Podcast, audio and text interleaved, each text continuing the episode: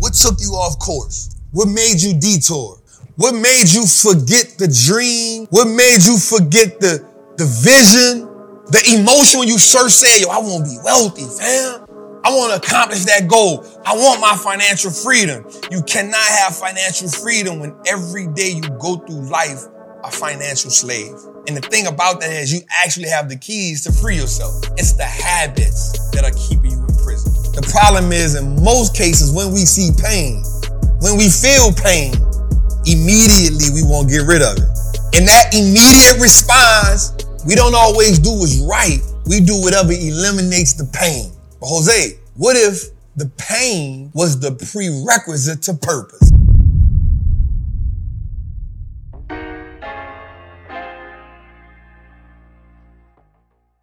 Man, it's your boy, the Wall Street Trapper. Welcome to episode 72 of Trappin Tuesday. Jose, we here.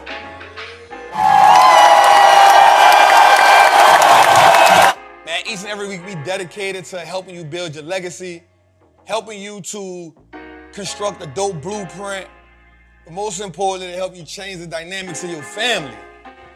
Man, this week gonna be a special week because we got a lot of dope stuff to talk about. We got Bitcoin running. We got a we got a bank that sell coffee. That coffee ain't brewing. We got Nvidia doing some amazing things that they're trying to bypass what America got going on. And then you already know, man, it's gonna be a dope night because I'm getting on the whiteboard again. Dog. Let me out. So I just want you to know if you ain't ready for that type of action, go on get out the car. Listen to all my people that's new to the channel. Listen, welcome. Come home. Can have a seat at the table. A family that eat together can eat together. One of my partners told me that a long time ago, and I definitely appreciate it for that. Listen, I want to start off tonight by saying that wealth is truly a puzzle that must be pieced together bit by bit. It's like when you look at those boxes, Jose, when you go in the store and you look at the box and it got, you see what the puzzle's supposed to look like. You understand what it's supposed to look like, but after you understand it, and the I, the reason why you bought it, you bought the box and you bought because you was like, yo, I can do that. I can do that. And you know it's gonna be a little challenging, but you accept the challenge. You accept the challenge because something in you says, I have the mental fortitude to put that together. Now, the dope part about that is, in putting it together, you actually don't give yourself a timeline. I've never given myself a timeline when it came to putting a puzzle together. I just said, I can do that. And the, and the wealth game is the same way. We're looking at people who we perceive as wealthy, and we say to ourselves, I can do that. We don't care about the timeline in which they said they could do it. We don't care about how many people it took to do it. But what we do say is, I can do that. So, at what point on the journey do you start giving yourself this specific timeline that disrupts your peace, your happiness, and your capabilities? I just want you to go back to the moment where you said, Yo, I can do that.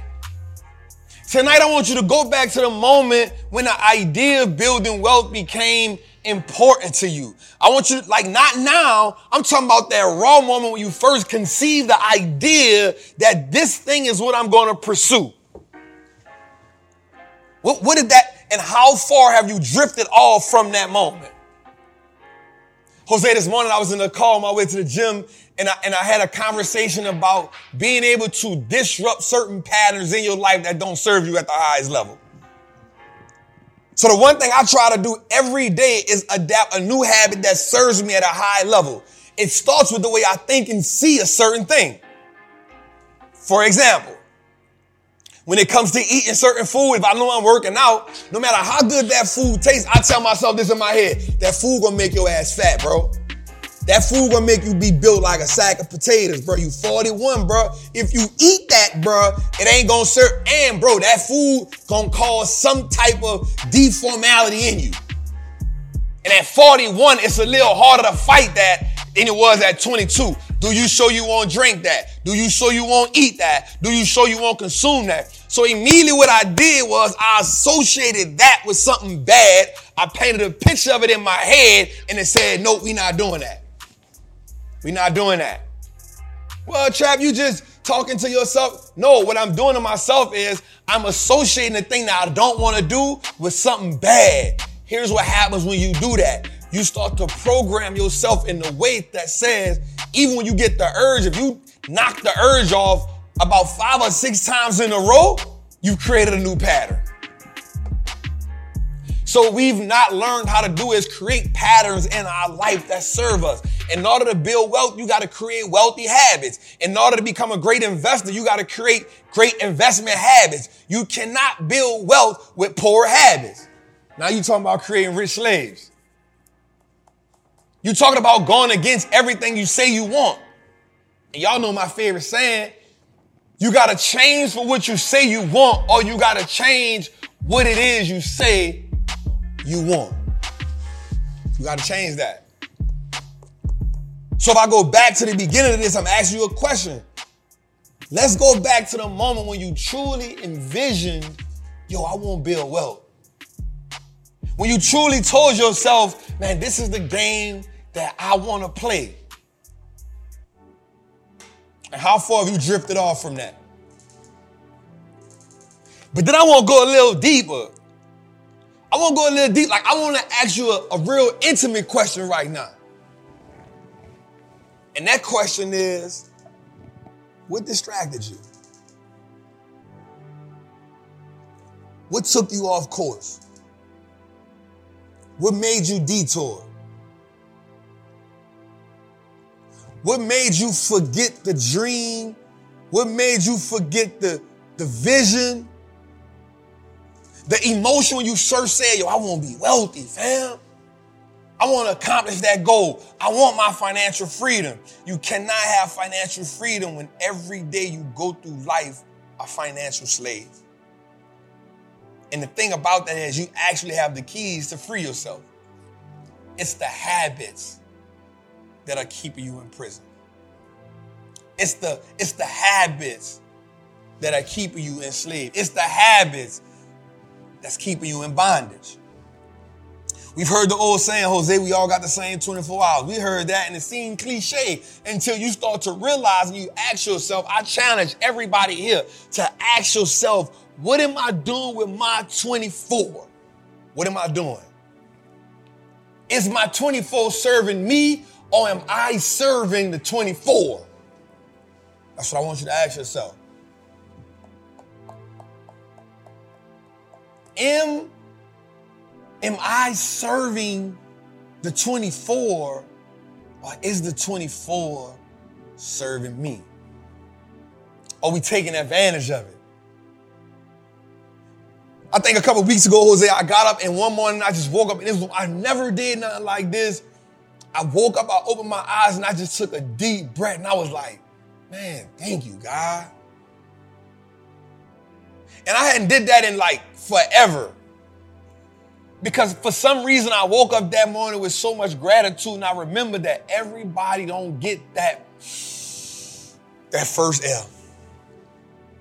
So many people so many people take that first breath for granted. And I heard this saying, Jose, it's been, I heard it like a month ago and it's been sticking with me. It says, a dying man has one wish while a healthy man has plenty. I can't even take credit for that one. It was too profound. You know how something be so good, you wish you made it up. I was like, golly. But it put so much stuff in perspective for me. Because when you're healthy, when, when you have this, this lust for life right? You want this, you want that. You take so many things for granted. But when you on your deathbed or when you dying or when you sickly, you only got one wish. You got one wish. It's to be better. You got one wish. Stay alive. But what happens if every day you lived with that one wish? And that one wish was, how do I be better? That's it. That's it. It's nothing else but how do I be better? How do I evolve? How do I become more passionate? How do I how do I go after my dream? How do I go after the things that I truly love? How can I be better? Because I've said this, comfort is the death of a thousand joys. And it's prolific because we get comfortable in life and then we begin to overindulge in the things that we enjoy. And that alone can cause lack of progress, lack of growth. That can cause those things. But I want us to I want us to take moments I want us to take moments where we aren't or we aren't as comfortable. I, I want us to take moments where we walk to the unfamiliar territory. I want us to listen. When I think about unfamiliar territory, I truly go back and I think about Jacob, Jose. During the famine, famine, I'm sorry, during the famine, during the famine, he says to his sons, Don't sit here and die. Go to Egypt. Why was that prolific, Jose? Because they had to go through the desert. They had to go through a dry place. They had to go through a place where nothing was but death. But they went there on a mission and they went there with purpose. What happens when you walk through your dry place with purpose? Knew was gonna come, Jose. What happens when you walk through your dry place with purpose? What happens when you walk through your dry place with an end result that you have in mind? What happens when you look at the box and you say, I can do this? The dry place is taking the pieces and figuring out how they go on the puzzle. That's the dry place. You saw the box. You had the vision. You understood what was necessary of you. You understood what was required of you. And then you went into the dry place and said, I'm going to just put the pieces together. This one don't fit. That's all right. You ain't never once thought about quitting. You said, I'm going to do it till I get it done. Repetition is the master of getting the skill. Come on, man. We talking about going through the dry place for purpose. So when they talk about a recession, I get happy. That's the dry place. They talk about these are the these are the repercussions behind stepping off from your job. These are the repercussions behind going all in on your dream. What's the repercussions behind going all in on yourself? You know what that is? Turmoil turbulence. That's the dry place.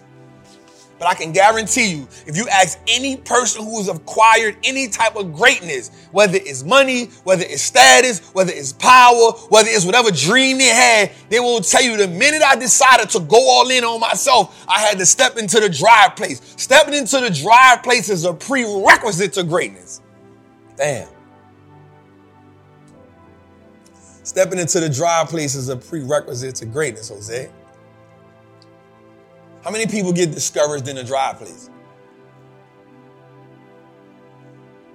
How many people get discouraged in the wilderness? How many, how many people get discouraged, Jose, when everything that they thought was comfortable, everything that they rely is taken away from you? You in the dry place. You in the wilderness. What, what, do, what do most people do in the wilderness? They quit. Most people in the wilderness retreat. Not knowing. Not knowing if you endure just a little bit longer. So pain and suffering is two completely different things.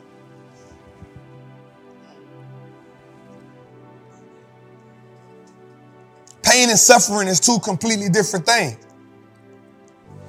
So if we think about a broken bone,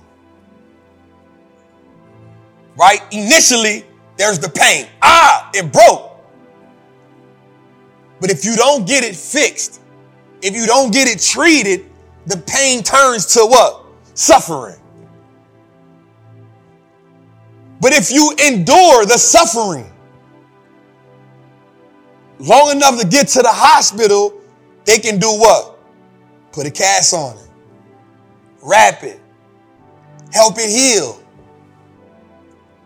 So we'll, we'll, we'll associate pain with the initial response to affliction. We'll, we'll relate suffering to enduring the journey. We'll relate suffering to enduring. We'll relate suffering to staying in the journey until we can get it fixed. The problem is, in most cases, when we see pain, when we feel pain, immediately we won't get rid of it. And that immediate response, we don't always do what's right. We do whatever eliminates the pain. But Jose, what if the pain was the prerequisite to purpose? What if pain was the bridge and you had to overcome suffering to get the purpose, Jose? What if the pain was necessary? What if the pain catapulted you to greatness? So I'm gonna ask you this question. Question is simple. What is it that's distracting you? And is it the pain that's keeping you from locking in? Is it the pain of the unknown? Is it the pain of what it's gonna cost you? See, the pain show up in different ways, Jose. We got kids. We don't want, and I'm not saying everybody entrepreneur, but when we got kids, we use the kids as the pain. I don't want to walk away because I gotta feed my kids. I don't want to walk away from the job because I, I got the bills. But what happens if you walk away for a season and you bet on yourself and you can now take care of your family for a lifetime?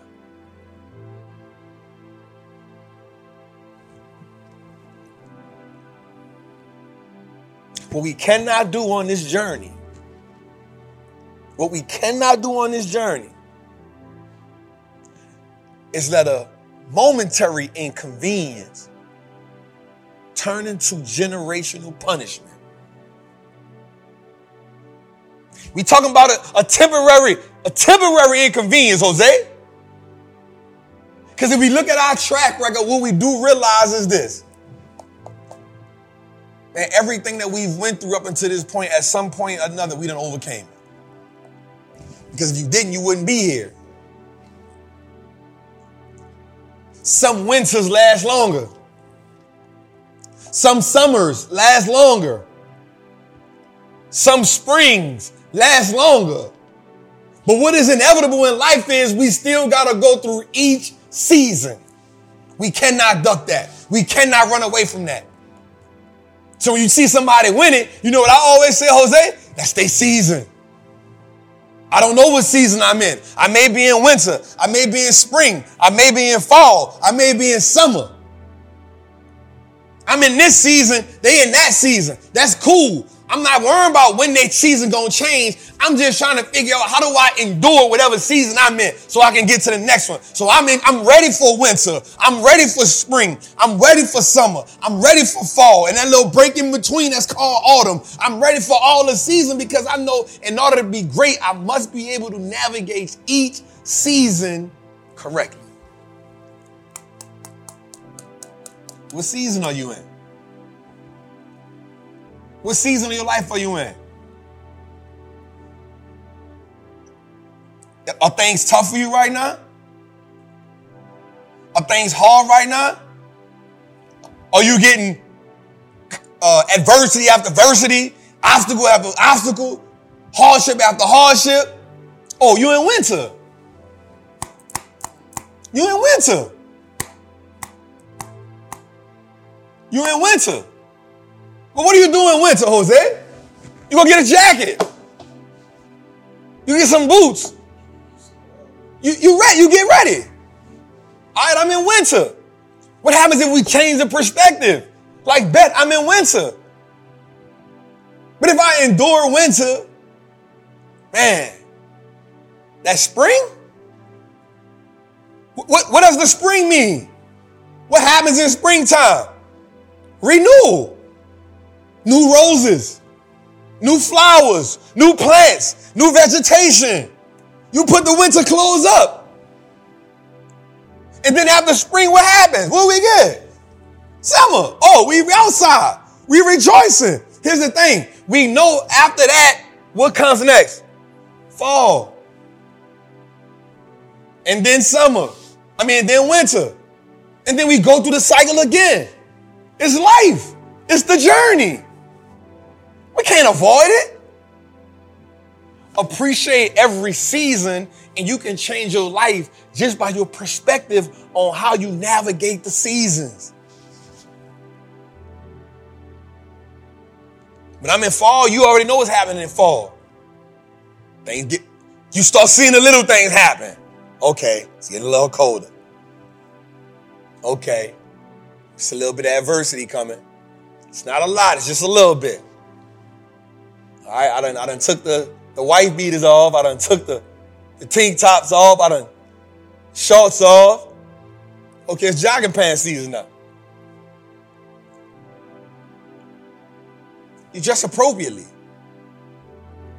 Your perspective appropriate.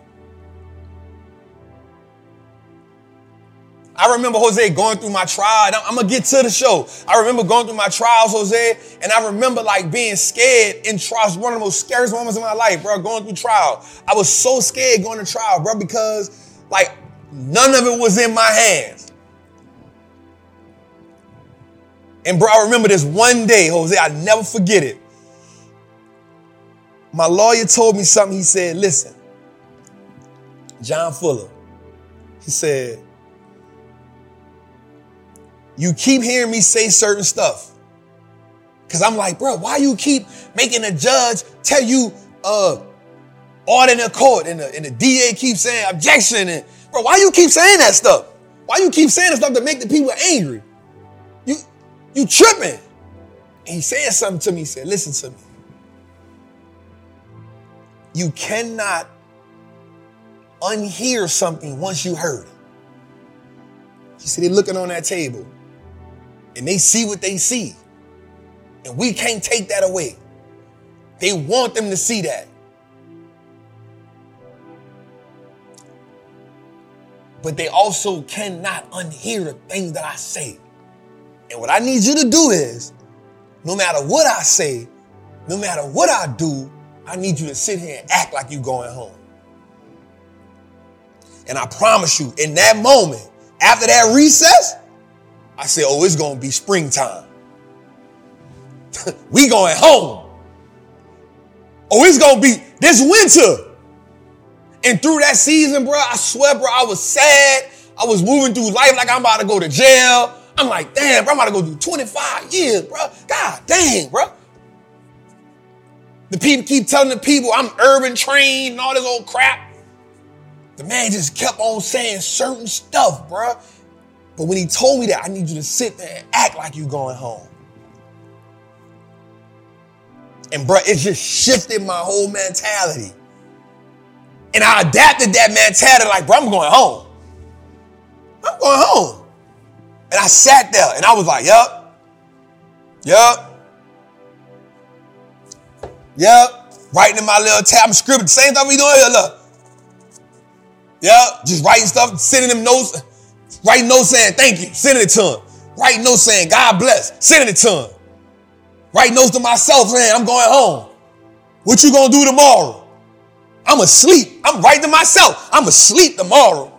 Boy, I'm about to crack. I'm gonna sleep for eight hours. Oh, or I'm gonna call you, girl. I'm gonna call my, I'm literally writing to myself. I wish I still had that tablet. I was writing to myself like I was going, bro, that changed my perspective. I said, I'm going home. People ain't about to lie. I'm going home. And guess what? Not guilty. Not guilty. I changed my perspective. I changed my feeling in my heart. Literally started writing, boy, you free. Boy, you going home. This what you doing tomorrow. I'm going to Broad Banks and give me a gumbo with a grilled cheese and a big shot. Boy, that thing gonna taste good. I'm going to see my people in Baton Rouge. I want some of my auntie crawfish etouffee. I ain't thought nothing about prison, bruh. And bruh, my winter went to spring and I sprung up out them people courthouse. And I ain't looked back since, bruh. So I'm just telling you, if it's your winter, think about how much you're gonna enjoy spring. And every day, I want you to think about how much you're gonna enjoy spring after the winter over with. I want you to start picking out spring clothes. I want you to start picking out sundress season. I want you to start picking them out. What the what your back don't look like? You, I'm gonna go to the gym and work on my back. I want you to start thinking about what spring season gonna look like. The problem is we overindulge in winter too long. We give winter too much credit. We, we give winter too much credit. We know it's cold as well. I don't care. This ain't my first winter. This is my 41st one. This ain't my first. I've overcome every winter. This is my 41st one. What we doing? It's your boy Wall Street Trapper, man. Episode 72 in the week, man. Let's get to it, man. It's winter. I can't wait to spring. It's sundress season.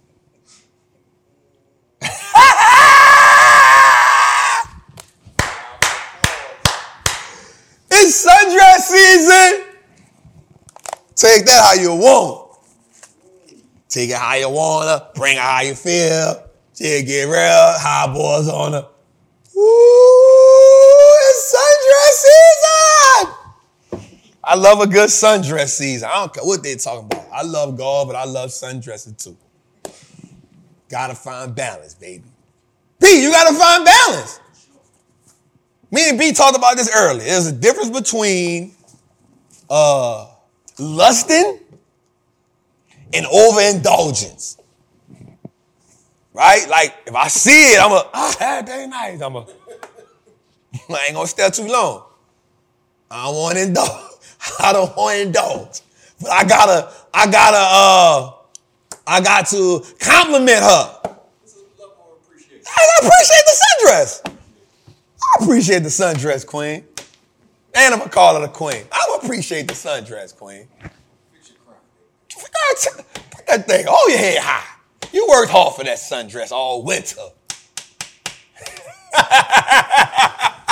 you gotta love this show, man. You gotta love this show. All right, man. Listen, uh, episode episode seventy two. Jose, what's our name this week? Oh, you already know. We financial dysmorphia.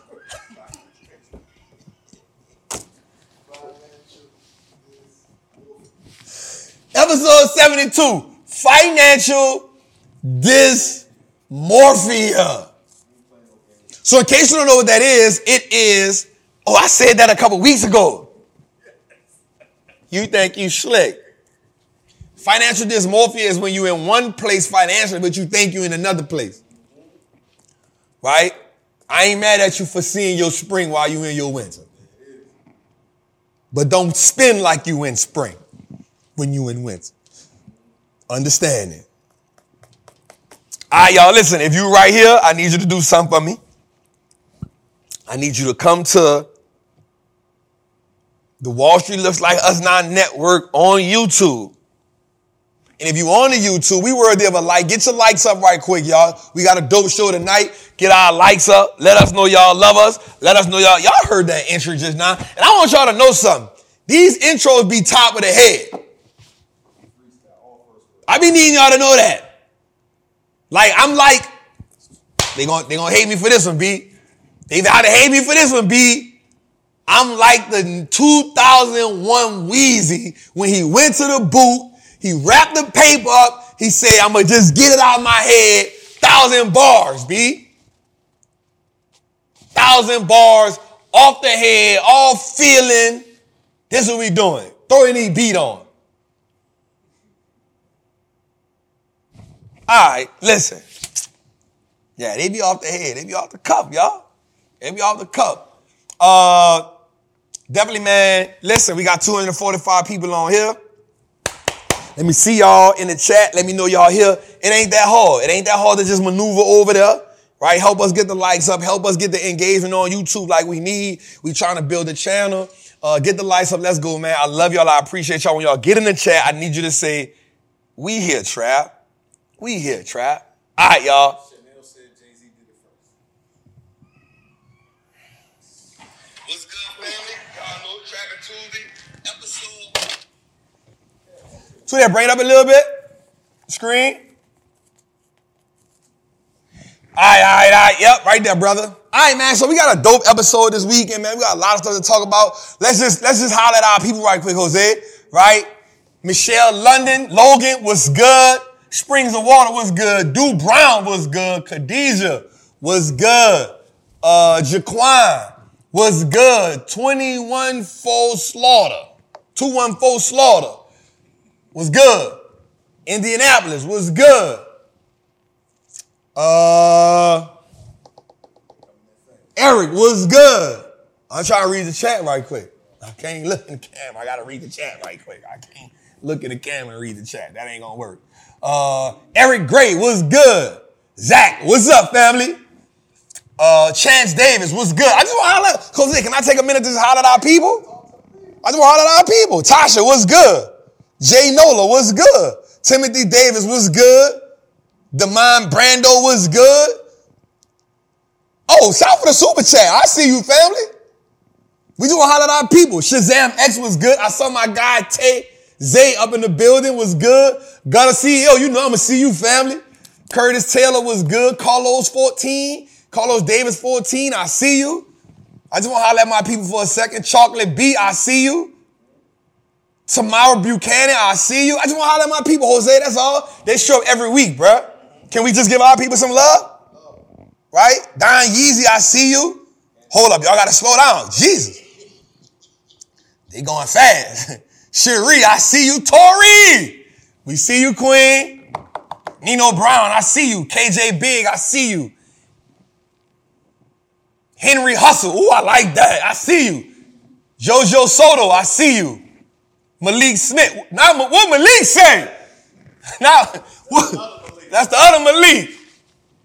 Pancake, 205, I see you. Jared Howard, I see you. Darius Gamble, I see you. Just wanted to let y'all know I see y'all, man.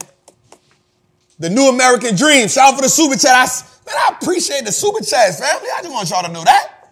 All right, man, let's get to it, man. So, oh, shout out to another super chat. Hey, we appreciate the super chat, y'all. Lake Charles in the building. I worked out there. I see you. Trap you the truth. I see you. Jose, I just want to tell my people we see you. To the people listening right. Right quick, we want to shout out to all our, so let me say something right quick before we get into the show. Shout out to all our people that listen to us on the audio, man. Jose be dropping that heat rock. And Jose, look at our numbers. Because I need y'all to, I need y'all, Jose gonna drop the thing in the chat. I need y'all to go download it on your Apple phones. Hattiesburg in the building. And the reason why I need y'all to download it, man, is because, yo, let's get, let's get it up. Let's get it up. I know we got a lot to talk about tonight. I don't want to just do that. We number 48 and we number 142. So we was 174 last week. So we're at 148. 48 We at 48. as far as an investment. And, We at 48 on investing and 142 in business. and Waterfront 2 in business. So check this out. So y'all telling me there's 141 shows better than us. That's what y'all telling us. I don't believe it. I don't, I don't believe there's 141 shows better than us. So what I need y'all to do is, man, go to your streaming device, Apple, and go download as many episodes as you can and follow the show. Just follow the show. And then come right here. Let's get the likes up. All right, Jose, let's get to it, man. All right, man. Y'all know we like to start off with our what? Let's start with our mantra, man. Let's go, man. If you new here, man, this is what we live by. If we new here, this is what we live by. If you if you old here, this is what we live by. All right, let's get to it, man. And the reason why we put it over our heart is because we we a pledge of leading to something good. We a pledge. Shout out to the super chat. I said, oh y'all, oh y'all showing love tonight? Showing. Y'all showing up tonight? I like ah. All right, let's go. I am a certified Wall Street trapper. I'm confident in my ability to make great investments. The stock market is a machine that prints money and I'm more than capable of operating this machine. Not only will I free myself, but my family will eat for a lifetime based on the information I apply today. I'm a money maker and a wealth builder. Today, I break all chains that anchor me from that poverty mindset. My ancestors will smile now because I've turned our last name into an asset. My family's purchasing power will increase indefinitely. Today, I make the declaration that no longer will I be a slave to money. No longer will the generations behind me inherit lack. No longer will I submit to selling my time for money. I am a first generation millionaire. I am the architect of my family's legacy. I am a certified Wall Street trapper and Wall Street looks like us now. Let's go.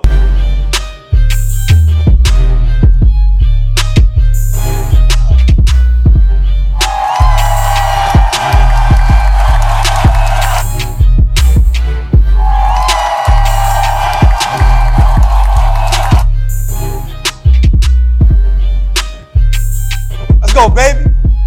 All right, Jose.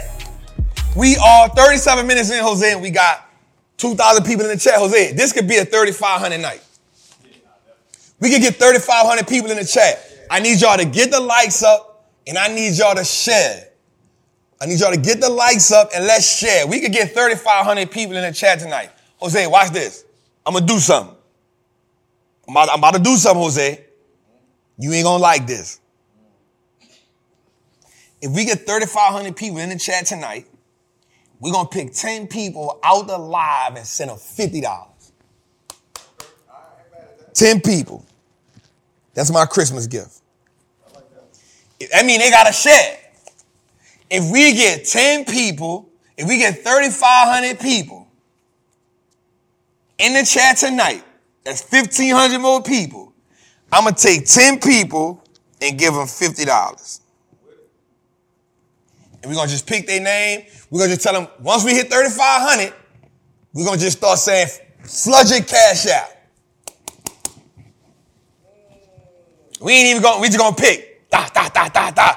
Shout out to the Queen Nat, you hear me? Shout out for the super chat. I ain't gonna lie, bro. I gotta give her a props, bro. Like Nat is so consistent, bro. She's 72 weeks in with 72 got doggone super chats, bro. Let's shout out to the Queen. Shout out to the Queen. I ain't gonna lie, she hold me down. I ain't gonna lie, dog. She be representing. And I just got my watermelon tea, so I'm about to be detoxing on y'all. I'm getting ready for Christmas. About to detox for two weeks, cuz. Yeah. Flushing it out. Two weeks. Let's go, Chance Davis. Let's go. That's my thing, Jose. That's gonna be my new rule, Jose. From moving forward, Jose. We get 3,500 people in the chat. At 3,500, we're gonna take 10 people. Moving forward, dog. Moving forward, cuz. So it's on them. That's on them. That's how we gonna give back. That's how we are giving back. We get 3,500 people in the chat. Soon we hit 3,500 people. We giving, we giving 10. And, and look, Jose, once we normalize the 35, we're gonna up it to five, and then we're gonna give 10 people $100. We gonna, that's how we gonna play. That's how, listen, that's how we gonna reward our people. For showing up. Every week moving forward, B. Every week moving forward, we get 3,500 people in chat. We give away 10 people $50. And once we get to 3,500 a couple weeks in a row, we're going to give 5,000. We're going to give 10 people 500. Then once we get to 500,000, we're going to give 6,500 people. We're going to give 10 people a thousand. B, that's how we turn it up. That's how I feel. And we did it before. That's how we feel. That's how we feel. Shout for Monty for the super chat. That's how we feeling, y'all. Jose, I feel like that's how we give back to our people every week. That's how we give back to our people for showing up. Oh, y'all, y'all feeling good tonight. Blitz, shout for the super chat. My people say, I'm here on two accounts, trap. Ooh. Let's go. All right. I feel like that's how we give back to our people. You know why? Because if you can make Trappin Tuesdays a part of your every Tuesday ritual, I feel like we can reward our people for being here. I feel like we can reward our people for being here. All right, let's go, man. Two let's get into it, man.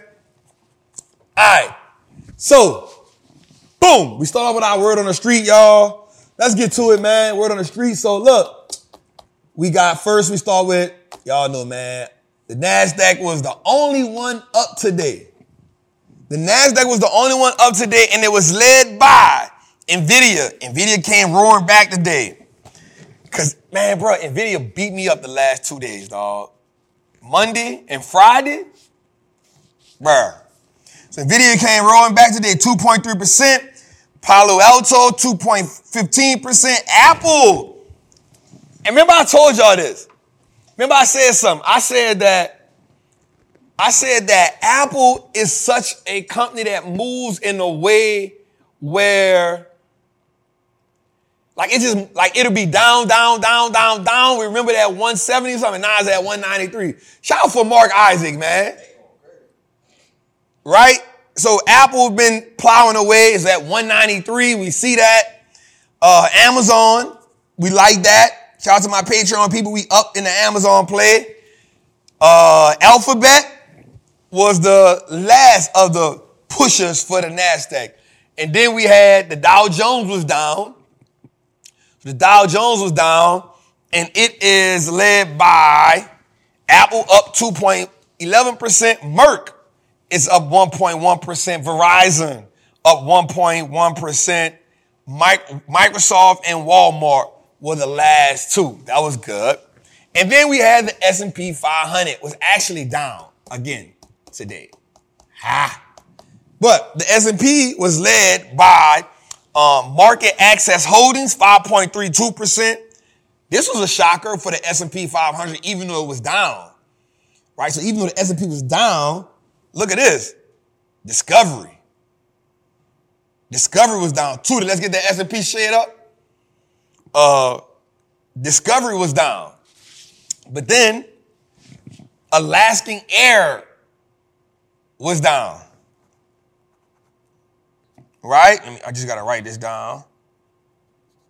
Alaskan Air was down and then, I mean, up 4.37%. CVS. CVS was up 3.7%. And watch this one. Watch this one. AT&T.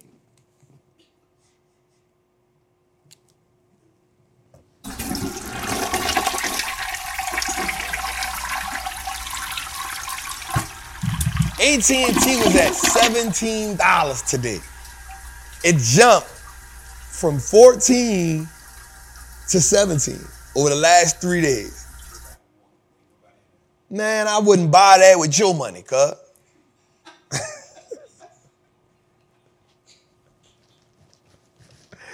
Cuz I'm not buying AT&T at all, fam. At all. So that was that. Let's go a little further.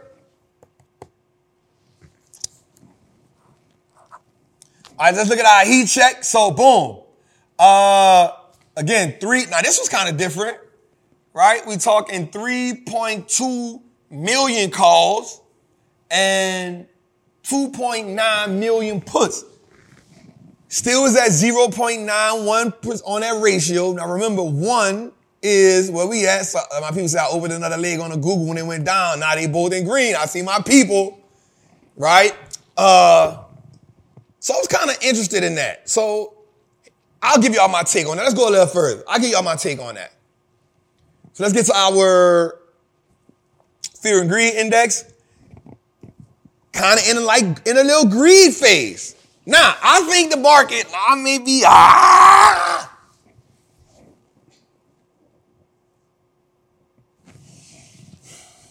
Don't. Let me out.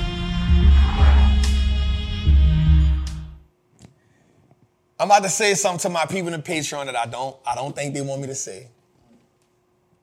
I'm not confident in Broadcom's earnings tomorrow. I'm not confident in Broadcom's earnings tomorrow, even though they had the VMware acquisition, y'all. We'll talk about it. Let's go a little further. All right. Tudor, let's go to our heat map right quick though. Before we go to that, let's go to our heat map. Yep, boom. So let's look today. So we had Microsoft made a little run. Apple pushing 1.82%. Nvidia 1.81%. Google 1.27%. But Meta 0.66%. And we just found out that Mark Zuckerberg sold 128 million shares. So that's why we've been getting beat up with Meta. That's why we getting beat up with Meta, Jose. We've been get beat up with Meta because he done sold, which is why Amazon was down a little bit too last week because my boy sold some of his too. Now here's the thing. They still got so much of that that they own. I want y'all to look at something though, and we're gonna talk about this tonight. Look at the few green spots that we had in the S&P today. Everything else red. I wrote something down, that some research I had did, Jose. And the research said, where my, where my research at? Right here. Research says that, watch this, y'all. Listen to me well. Listen to me well right here. Listen to me well right here. Listen to me well right here. Typical hedge funds hold 70% of their positions right now in the top 10 stocks.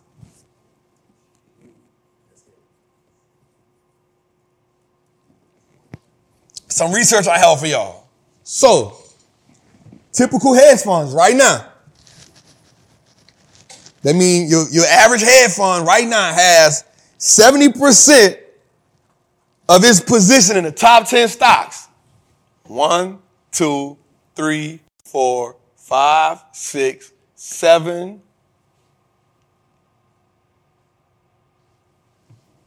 eight. I can't see him? Eight. Let me, let me see. One, two, three, four, five, six, seven, eight. So Microsoft, Apple, Nvidia, Google, Meta, Amazon, Tesla, Eli Lilly. Probably after Eli Lilly, you probably gonna go Netflix, nine, and then I'm guessing maybe I wonder who 10 is. I gotta look and see what 10 at. But that goes to show you this. What does that go to show you? Why we been having some sell-offs the last couple days, y'all? Because people been taking profits from them. People been taking profits from them. So when you wondering why OK Trap is the last of the year, right? It's the last of the year, Trap. They're trying to get their money out. They want to get some money out. Why they want to get their money out, Trap? Well, because we're in a season where the market has been up, and this is why I told my Patreon members this. And they, some of them argue with me. I Trap, I thought you said. I said, listen, I, this is what I this listen. I said, we not in a season no more to get that hundred percent like that. So 40, 50, go on take you some profit. But Trap, you said, I said, listen, the season change, you get 40, 50. You don't got to sell a whole position. Take a little bit of the profit off the table. So we had five weeks of the market running. After October and November, remember I said it took 12 sessions for the market to go from 45 to 41, but it took five sessions for it to go from 41 back to 45.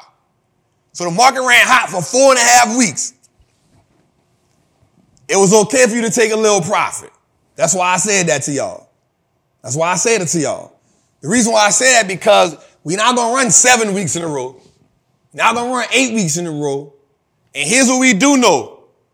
Here's what we do know.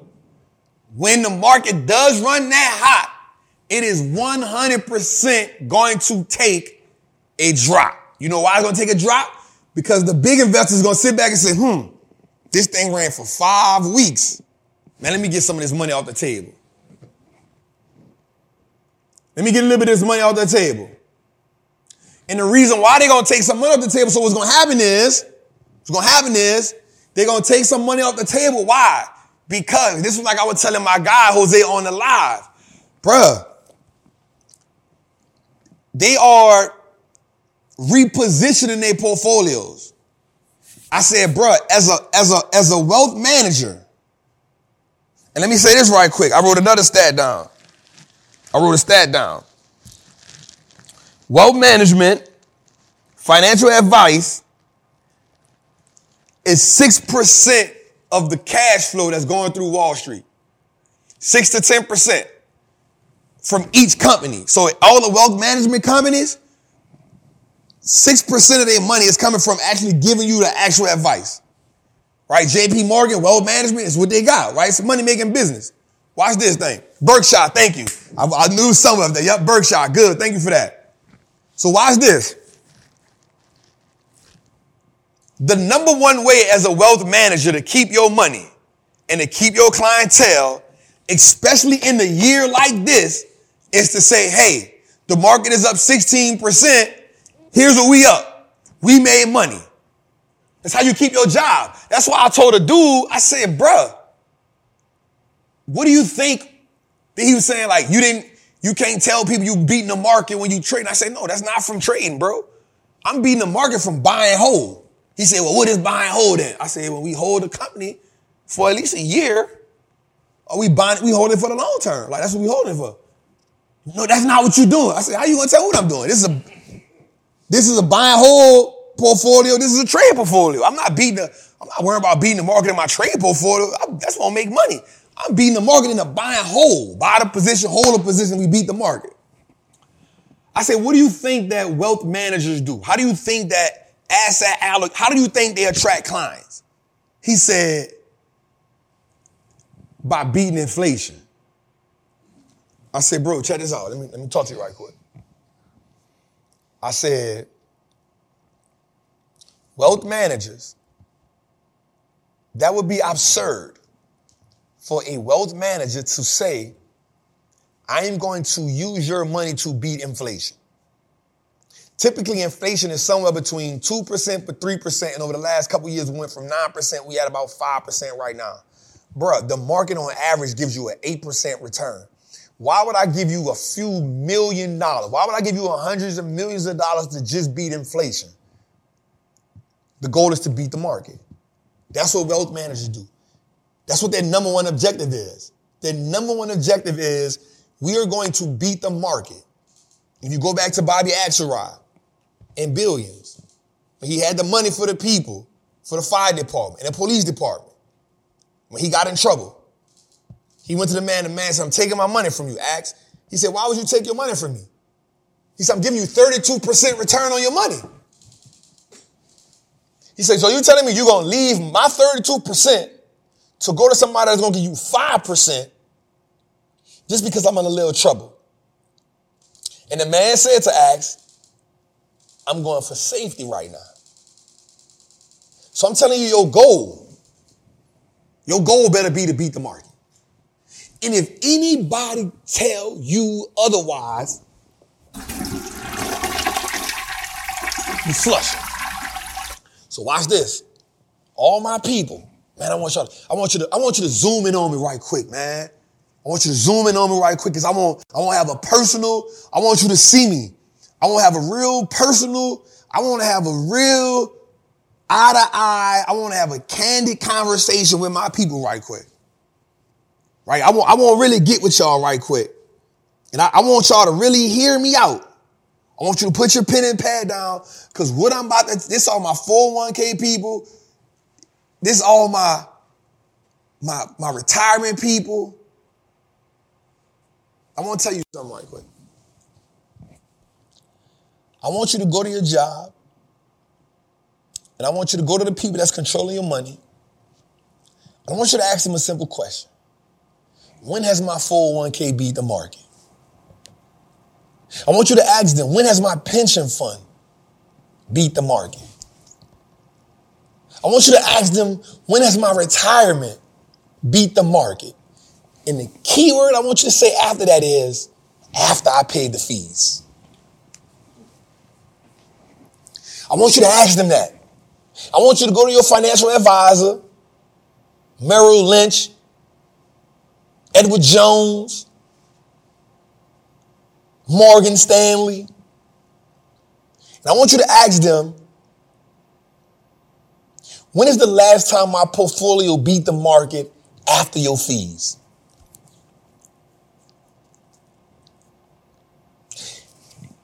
And then I want them to show it to you. Because they can tell you something, but then I want you to say, show it to me. I want you to tell them, show it to you. And when you look at that paper and you realize that your money ain't doing what you thought it was doing, and I want you to ask yourself, if this consistently happens this way, what will my retirement look like? What will my life look like when I give this job up? What will my life look like after I step away from this? And when you're looking at that paper, I want you to tell yourself, this is a winter that I could change. I want you to tell yourself, I'm ready for springtime. I don't want you to get mad at them. And the reason why I don't want you to get mad at them because they did what they were supposed to do. You did the only thing you knew how to do. And that was to give somebody else control of your finances. But now I want you to do something a little bit different. I want you to trust yourself. I want you to put your financial power in your control. For my people that's getting the match, I want you to do the same thing. And I want you to go back and I want you to say, you know what? This ain't working for me. But I am in position to take control of this myself. No longer will I fertilize my fears. My fears of being financially free. My fears of taking control of my own finances. My fears of being secure when I'm retirement based on the opportunity that I have. The fears of not being eligible, not the fears of not being knowledgeable. I want you to overcome that and I want you to say, I'm ready for springtime. I want you to say, I'm ready for springtime. Because you can take care of yourself financially. You can 10x what they're doing. You can 10x what they're doing. You got it in you to be financially free. You got it in you to be a financial powerhouse, but you got to step into the boots. You got to lace them up. You got to lace them up. You got to get off the ropes. You may lose a round. You may lose two, but you're going to lose every round with them. You may lose a little bread, but you're going to double up when you get the game right. I want you to stop being afraid of taking control of yourself financially. I want you to tell yourself springtime is coming. I want you to tell yourself, I am the architect of my family's blueprint. I want you to tell yourself, I am capable of doing this. And yeah, I may have to read a couple books. Yeah, I may have to listen to a few shows. Yeah, I may have to join a group here and there. Yeah, I may have to take a course here and there. But the return on that is infinite. The best stock you can ever invest in is the stock of you. The best company you can ever invest in is your last name. The best CEO in the world to run your company is you. And I want you to tell yourself, it's springtime. Let's go, baby. Let's go, baby. Let's go, baby. Let's go, baby. How we feel?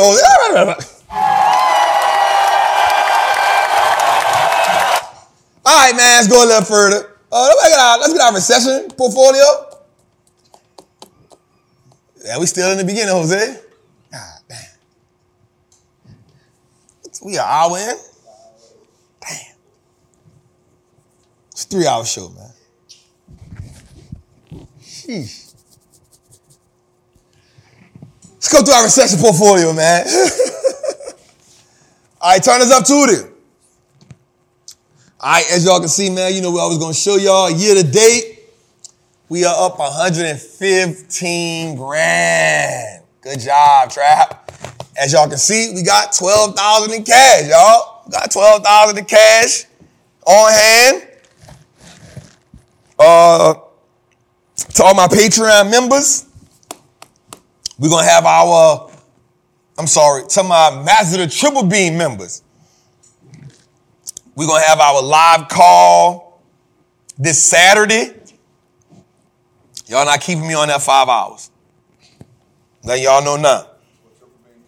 Nuh-uh, it's just Master the Triple Beam. Master the Triple Beam. Y'all get y'all. We're gonna get the call this Saturday. Uh, for all my people in Trappers Anonymous, I owe y'all tomorrow. I'm gonna flood y'all. Uh, I had a family emergency Monday, and y'all know I get ready for Trappin Tuesdays Tuesday. So I owe y'all a Moat Monday and a Tickle Tuesday. I'm gonna flood y'all tomorrow. So I love y'all. Don't trip on me. Uh, for my Patreon members, I dropped something in there. I had that ready for y'all already, but I got y'all. I haven't made any option plays. I'm gonna be real. Uh, I want to see how this market gonna play out the close of the year. I'm, I'm always kind of like that at the end of the year. Um, I'm not as active. You know, November, December, the best two months. November, December, the first week of December is usually difficult. We know around the third week we're gonna have quadruple witching, so we're gonna look at that. So I'm always kind of uh, cautious, is the word for December. Kind of let that Santa Claus rally, see if that's gonna pivot out, and then I go into the first month of January just trying to get a feel for the market. So definitely, but as always, uh, if you're in Master Triple Beam, you know you're gonna get the 10 stock checklist for this. Uh, not that's not this month, it's January. You get the 10 stock checklist in January. You'll get our Zoom call this Saturday. I gotta set a time for y'all. As you can see, we are up uh, 23% on the year. That's a good. We beating the market, Jose. The market. We love that. Uh, let's go a little further to it.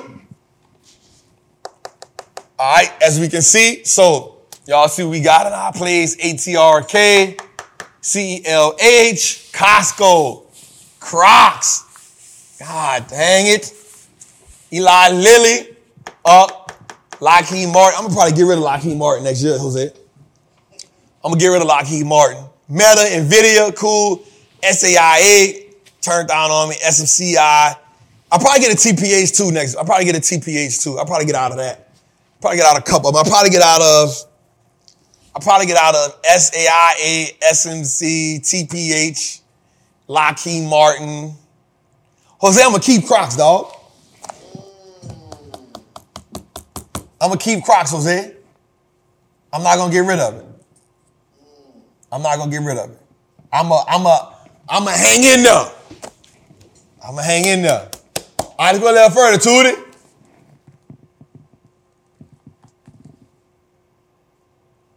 Well, let me see something.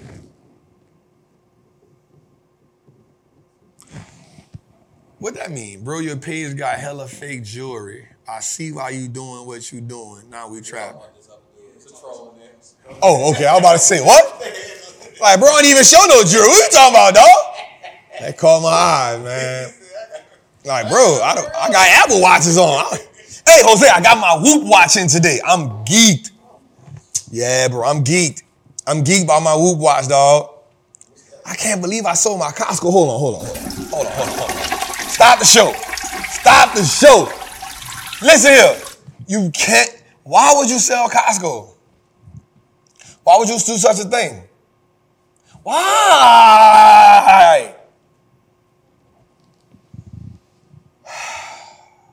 So you pull one of these off. Don't. Let me out. All right, let's go a little further to it. Okay, right here. So Amazon, we up 17 grand. I'm gonna be real with my trappers, man. I'm not. I'm gonna be real with my people, bro. I was I was anxious to sell AVGO today. We did sell like one contract a while back when we was up 23,000. Uh, but I am anxious to sell. I, and I don't believe, I don't believe. So let me say this. They've beat earnings 32 times out of 30, 32 out of 34 times, 32 out of 33 times they beat earnings. Last time they missed earnings was some couple years ago but I don't feel confident in how the market rewarding them tomorrow.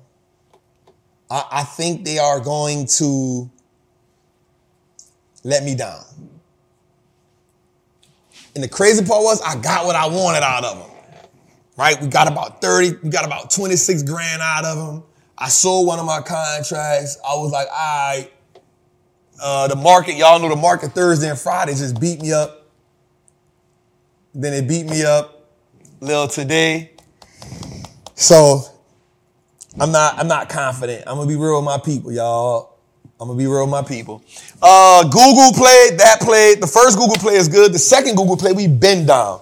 But I'm not mad at it. Uh, that came up. I am upset at my two meta plays. And the reason why is because I was killing it in them two plays. Man, I was killing it. I was up like, I want to say 18 grand. So I'm kind of, I'm kind of pissed in them, but I'm not mad. We got them to April and June. This NVIDIA play was up a lot. NVIDIA like dealt me a dirty handle the last two days. Today it kind of shook back, but that's good. Uh, the only one I am worried about is this March play. I got to have a good December and a good January because February I want to get out of my March plays. So that, that is it. Let's go a little further to it. Uh, yep. And so that's it right there. So I'm worried about that March play. The last two June plays, I'm not worried about that. I'm worried about the two March plays and the QQQ is up. So that's our option plays. Uh, I told my people in the Patreon though, listen, when we was up, I said, listen, take you some profit, y'all. I got so many contracts that look like a lot, but we done sold a couple contracts, so it ain't really no big deal to me. But we all right. Um, I always tell my people, man, take you some, take you some profit. Like in this market, in this market, you know, we did get what we wanted. I do think I told my people this, like the first week of January, especially coming off how great November was, like that first week of December, there's gonna be some profit taken. Um, and we ready, we want to see how I look. We want to see how I look. Uh, we want to see how I look. So I probably, I'm gonna be real with you. I probably, I probably not gonna make no option plays to, to, to rest of this month. I just want December to roll out. Um, I'm probably gonna if I can get a good December, I'm gonna get off my March plays. Cause it's close. I'm, I might get a good December, ride out, ride out December. If I can get a good December, I'll ride December out, coming to January, all right. And that's when I'll do my rebalancing act. So the only ones I'm really worried about is my March, my two March plays. Everything else, I'm good. Uh, we gonna watch this Nvidia, this QQQ play that's in March. If that's, you know, we've been that's been doing pretty good for us. We was up about five. We ain't worrying about that, but that's kind of the idea. But we all right. I'm not gonna lie though. I'm that Broadcom play. I ain't gonna lie, y'all. I'm I'm not gonna say I'm sweating it, but I think I don't, I don't, I'm not as confident in them. Everything else I don't care about. Like we all right. So anyway, let's go a little further to it. All right, watch this, y'all. Here's some stocks today that hit 52 week highs. That mean it was. All right, got Costco. Y'all know I love Costco. CrowdStrike. Y'all know I love CrowdStrike. We've been in CrowdStrike since $57.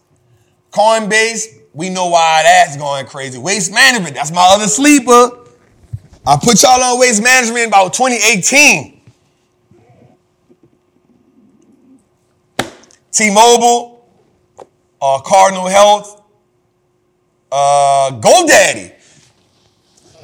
GoDaddy, the website master, Jose. Somebody in the chat got a GoDaddy, Jose.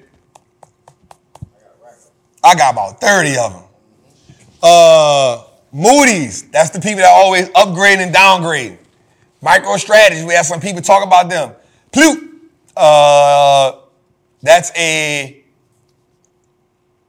real estate uh, home builder. Uh, Stellantis, that's a car builder. That's where you get uh, the Chrysler Fiat. That's where they came from. Uh, Reuters, that's a education and pays like that. Vista Energy and Trane Tech. So these are companies today that hit it 52 week high. Let's go a little further. Hey, stop the violence in the chat, man. Stop the violence, man. They're back.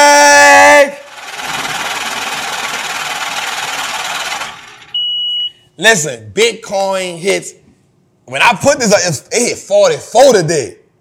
Now, I'm not mad because I, I got about 100K worth of Bitcoin, right?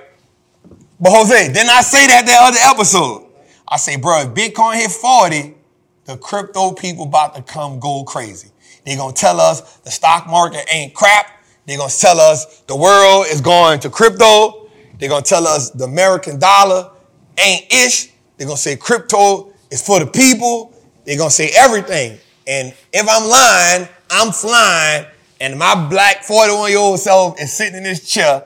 I ain't flying. And they been going crazy. They've been going crazy. Also, it's fueled by the anticipation of a Bitcoin ETF. Somebody try to correct me what I say, bro. I'm the same person that say Chipotle. Don't correct me, bro. Like I say Chipotle, dog. Uh, don't correct. I'm the wrong person to correct, bro. I have typos in my damn captions and I don't care. I'll leave them.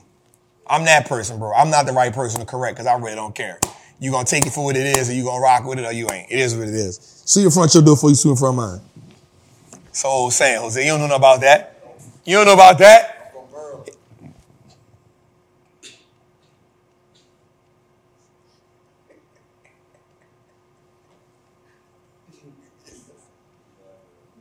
So me and Jose been having this thing, right? Me, me, me and Jose been having this this uh, dialogue between one another. So Jose is from Maryland. He's from Maryland. But he says Merlin. I'm like, Jose, how, how now I don't say everything right. Right? But in my mind, how can you say Merlin when it's spelled M-A Maryland? So, so, so, so what I said was spell Mary. He spelled it. He said Mary is M-A-R-Y. I say say it. So at first he was saying Murray. I say, bro, you never said Murray like that a day in your life. Right? So then he said, it's Mary, Mary. I said, bet. I said, now I said, say the land at the end. Land. I say, so how is Maryland different from Maryland? If you can say Mary, you can say Maryland. That's what I thought. Right? Now, here's why I say that. When you ask me about New Orleans, when you say like furrow, it's furrow. But watch this. There's no other word connected to that that I'm saying different. There's no other word connected to that that I'm saying different. Watch. What's the prefix to Maryland? Mary. Bruh, don't act like I'm tripping right here. Don't, don't act like I'm, I know y'all here to talk about stocks. I'm gonna get there. Jose, what's the first part of Maryland? Now he don't want to talk.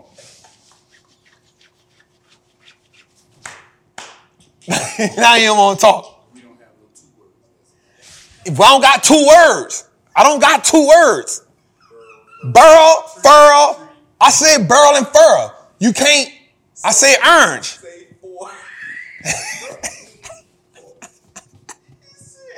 I say orange, right? I say zinc, right? It is what it is. But there's no two words.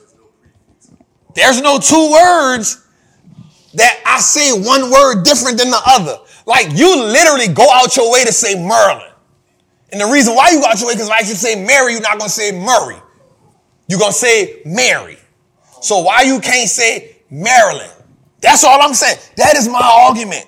Your Honor, if he can say Mary, they can say Maryland. Ain't no damn Merle. No, no, no, no, no. Flush that shit. He ain't flushing that shit. I'm flushing it. I'm flushing that shit. You don't say that like that. You don't say that like that. All right, I'm quit. Back to the stocks. Okay, so Bitcoin is back, baby. At least they think. I'm not mad at it because I own it. Uh, Bitcoin hits 4,400 today. I'm not gonna lie. When I bought it at 1,800, people told me I was tripping. I bought it again at 1,800. They say I was tripping. But here's what I will say: the com- the stock, it, the the asset is at a 20 month high. And I said something the other day. I said, bro, these people been waiting two years for this. Let them live. So all my crypto people, go crazy in the chat right quick. Go crazy in the chat right quick. Tell them right now, look. That boy is good. Go on, go crazy in the chat right quick. Go, Come on, I'm broke, baby. go ahead. I ain't got no money. Go crazy in the chat right quick. I see you shining, and I can smell a motherfucker with money. You heard me? Even Ray Charles can see you got money. Go, go crazy in the chat. All my Bitcoin people, I appreciate y'all. I ain't mad at y'all. I ain't mad. Y'all deserve this, eh, this W. Y'all been, y'all been. My only problem is, for 20 months, y'all been chilling. 20 months. Somebody say, Trap, we up 130%. Don't forget that. I say, bro, I got NVIDIA. I'm up 200%. I own DraftKings. I'm up uh, 200%. I own Uber. I'm up crazy. I'm on Facebook. I, bro, I'm, I got like five things I'm up over 100% on. I ain't tripping. I own it. I own it. I own Bitcoin. Now, if you ask me to talk about crypto, I'm going to say, bro, I don't even know. Here's what I will say. Somebody came on and said that Bitcoin can hit 100,000. And see, that's the thing that I don't be liking. That's the thing I don't be liking. How you gonna go from 44 to 100? All right, it can't go to 100. Here's my thing. You know my thing. Put a date on it. I'm not saying it can't go because here's what's gonna happen. It's gonna hit the 100,000. You're gonna say, Trap, I told you. I'm not saying it can't go. Tell me when it's gonna hit 100,000. That's what I want to know. Now, if you can tell me when it's gonna hit 100,000, because you know my thing is always this. Trap, the market gonna crash. I know that too. When you think it's gonna crash. Because I can tell you it's gonna rain forever. Now, here's what I will say. Here's what I will say. I do think they have an upper hand in the crypto world for this. Okay, somebody said the chart said it can. But when? That's all I'm asking. Okay, why is this? So somebody said in 2024, it'll go to 100 grand. I won't put a wager on it. I won't put a wager on it. Okay, 100K next year, I'm cool with that. How much you want to put on it?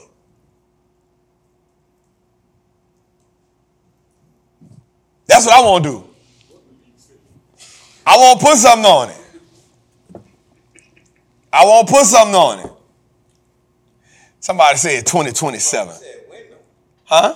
Window. So, That's what I'm saying. You saying, no, if you saying 2024, I'm cool with you saying 2024. I'm saying I'm I'm saying I bet you saying 2024 is gonna hit a hundred thousand. I want to put something on it. Mark my word, Bitcoin not doing a hundred thousand in 2024.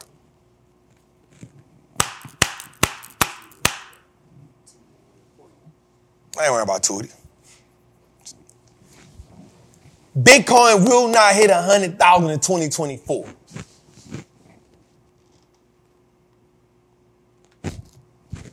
That's what I'm willing to bet.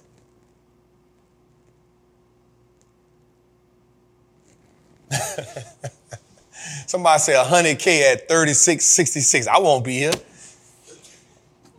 I'll be dead. I'll be dead.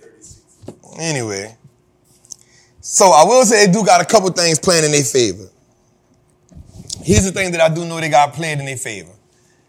FTX is out the way. And Binance. And that was a legal suit that they've been having for a couple years with CZ. Now, now that that's out the way, I do think that they have clear roadway to run. But I don't think it's going to be 100K. Not next year. I don't think it'll do 100K next year. You can mark my word on that, Jose. I don't think it'll do 100K next year. I don't see it. Let's go a little further, man. All right, here's the forecast of for 2024. Uh, you got a couple banks saying the, the so this is kind of odd. This tells me that they believe that 2024 is going to be a recessionary year. You got some 5100s, you got some 5000s, you got some 4800s. Go a little further to the Barclays at 4800. Go a little further, Goldman Sachs 47, US UBS Global Wealth 47, Wells Fargo. Nobody don't care about you, Wells Fargo. 4600 and Morgan Stanley saying 45. This is them saying, and my guess, that next year is going to be a really, really down or sideways year.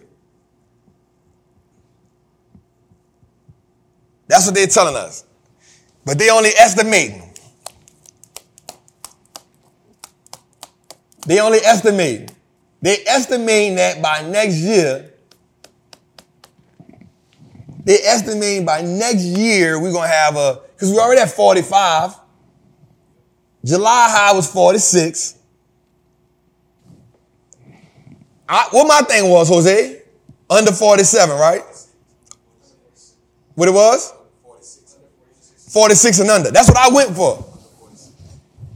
I believe, I believe we'll hit the 46. I believe that. Anyway, let's go a little further. Ah, let's go a little further. We hit that one. All right, this is important. So, Jerome Powell has a meeting next Wednesday at 2:30. This is important because will he hike rates in December? Will he hike rates in December? Now, here's the thing. This one's gonna be interesting simply because of this reason and this reason alone. If he don't hike rates, will he mention the idea of cutting rates? Now, if he cut rates, the market gone, and they're saying we can have five cuts next year. The other side of that says this. We got to get to 2%.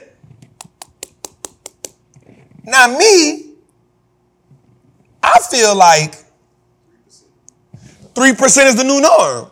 I don't think we're in an environment to be at 2%. I don't understand why they're stressing this 2%, 2%. We're not in that environment no more.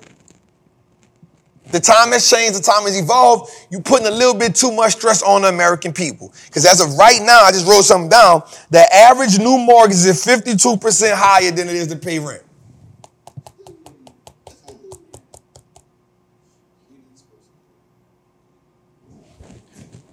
The average new mortgage right now is 52% higher than the average apartment rent.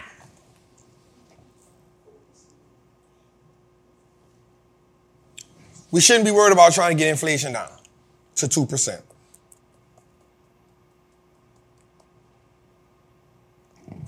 Now, I think 3% is a good situation. Now, of course, that's going to help bring that down, right? But we still gotta. I'm in my mind. I feel three percent is the new norm. But of course, I'm not a uh, what's the word I'm looking for here, y'all? Economist. I got it off the here B. I got it the first time I said it. B. Goddamn.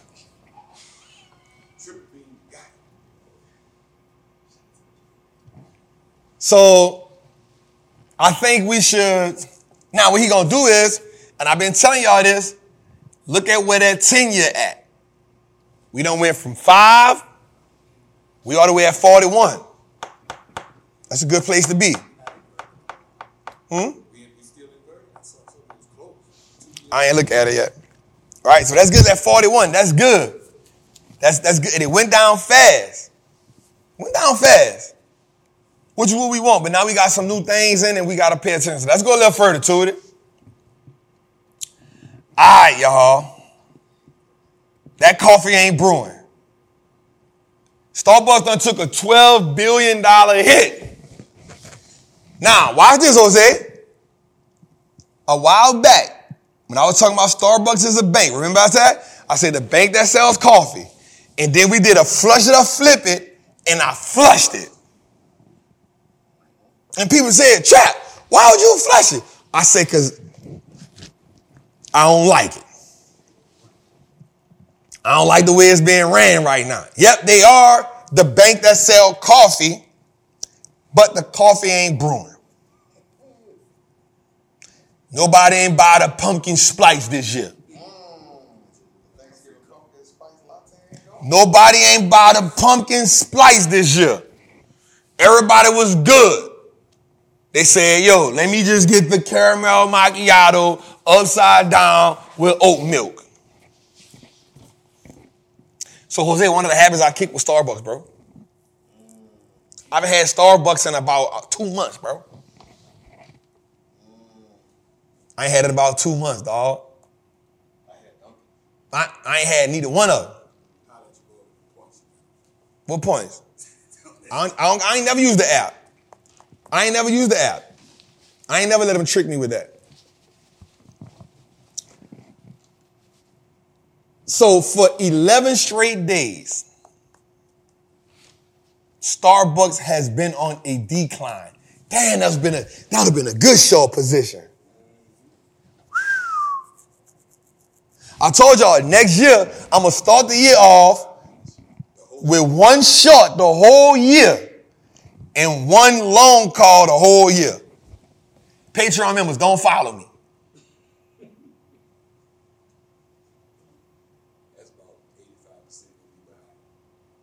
Not follow me. Shout out to the Patreon members, man. Shout out to my Trappers Anonymous members. You want to join the crew, man, come join the club, man. Y'all know what we doing over here, man. I'm wildin'. Them points is love, man. I don't care about them Starbucks points, man. I like mine in airline points. I got, I got a whole bunch of them. I got a whole bunch of them. they can keep the coffee. Give me the travel, you hear me? And they give you, ah. But I ain't drinking that, Jose. Man, I want to fly with Jose. This man, bro, let me tell you something Jose did we on a flight. Bro, this dude here is a trip, dog. We in a seat next to each other, right? That's my dog. I like flying with him. He's, he'll, he be vibed out. So they got this white lady, right? White lady super cool.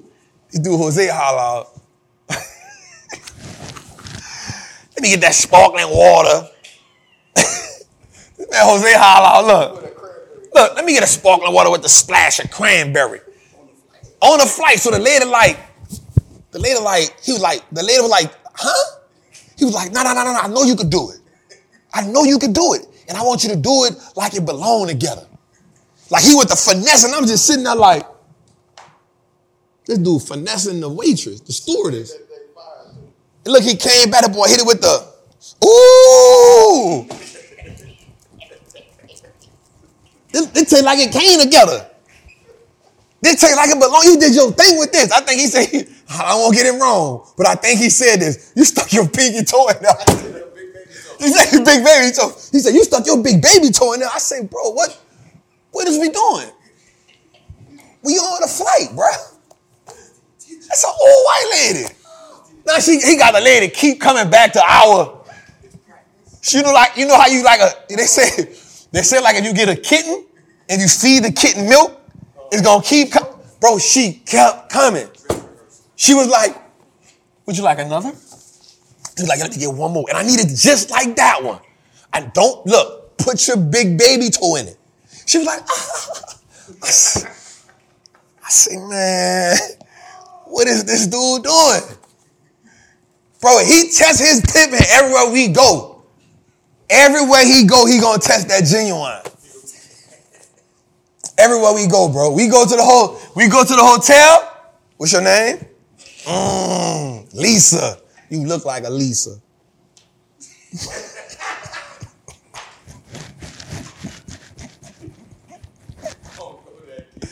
Listen, bro, my dog be on go. Be in my line, bro. He be on go and he don't even like. It ain't even much like he rehearse it. It's just in him. If, if it's a he gon' uh mm, what's up, Lisa? Mm, you look like a Lisa. You kin of Elvis, Presley, Lisa Marie. Mm. What he gonna do? He gonna hit it with the. Mm. Like Jose, what you growling for? What you growling for, dog? Mm, mm. What room I got? Mm. Dang, I know she was gonna look out. I know you gave me the best room in the hotel, and I ain't. I know it. Mm. Lisa, only Lisa would do that. O- only a Lisa would do that. A Michelle wouldn't have did me that. A Kimberly wouldn't have did me that. Only a Lisa. Mm, that's why I rock with you. You want coffee? I got you. I got the Starbucks app. Bro, I be looking, listen, I love going with him, bro. Guys just get to look at it. I be enter, B, I be entertained, B. B, you know I ain't lying. Talk about, if he got the black J's on, it's on. It's on. Then he go, you know, he don't want, I, I said, Jose, why you walk like that? He said, cause I don't want to crease my shoes. I said, this nigga different. I said, he different. He different. He different. I said, he different. He different. I said, Jose, why you, cause he be walking. I'm like, Jose, what's wrong? Why you walking? Your feet messed up. Nah, bro, I, I don't want to bend my shoes. I said, what, bro? I ain't never seen no man walk like that. Be, I said, bro, why you walk like that? But I don't want to crease my shoes, dog. That's how, I said, look what I said. Oh, that's how you get them. The sh- they look at the feet. Then you know he got the he got the slick hair.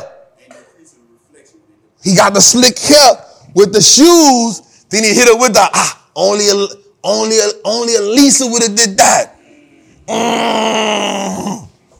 This is this is one. Okay. This is one. Okay. B. Am I lying? This is one. Okay. Once he hit with that, I'm like, all right, pull him in, trap. Pull him in. Pull him in. Jose, let's go upstairs, bro. Let's My dog gonna say, okay. Okay, Lisa.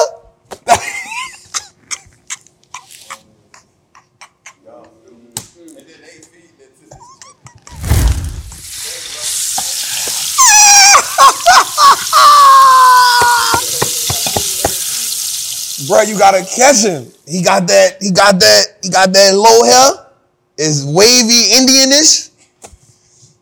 Got that Cherokee in him.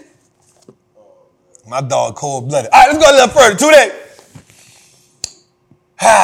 Okay, here's my December setup. I want y'all to pay real close attention to me right here. Pay real close attention to me right here.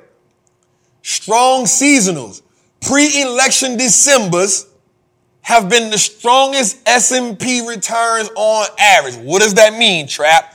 We have an election next year. Listen to me well. All right, y'all get the last song. We back to trapping. We back to trapping. Tootie, give me some trap music right quick. Two 30 seconds of trap music, Tootie. 30 seconds of trap music I need it. Right quick. 30 seconds of trap music. Tootie, give it to me. Two, three, one. 30 seconds. Let me hear it. Ah.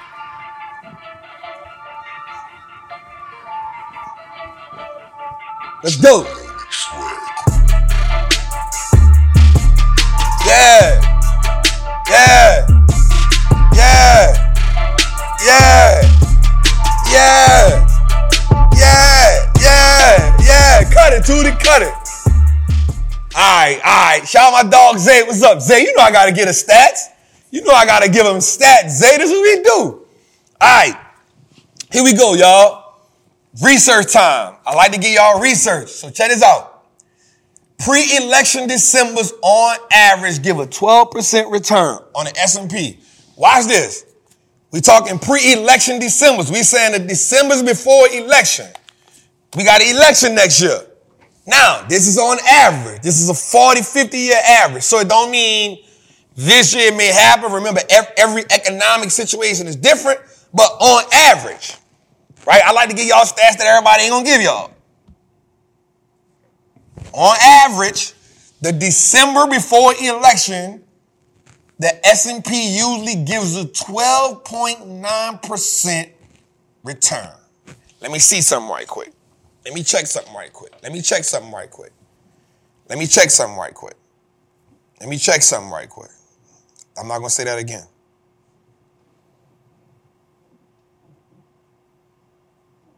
I just want to check something for y'all right quick.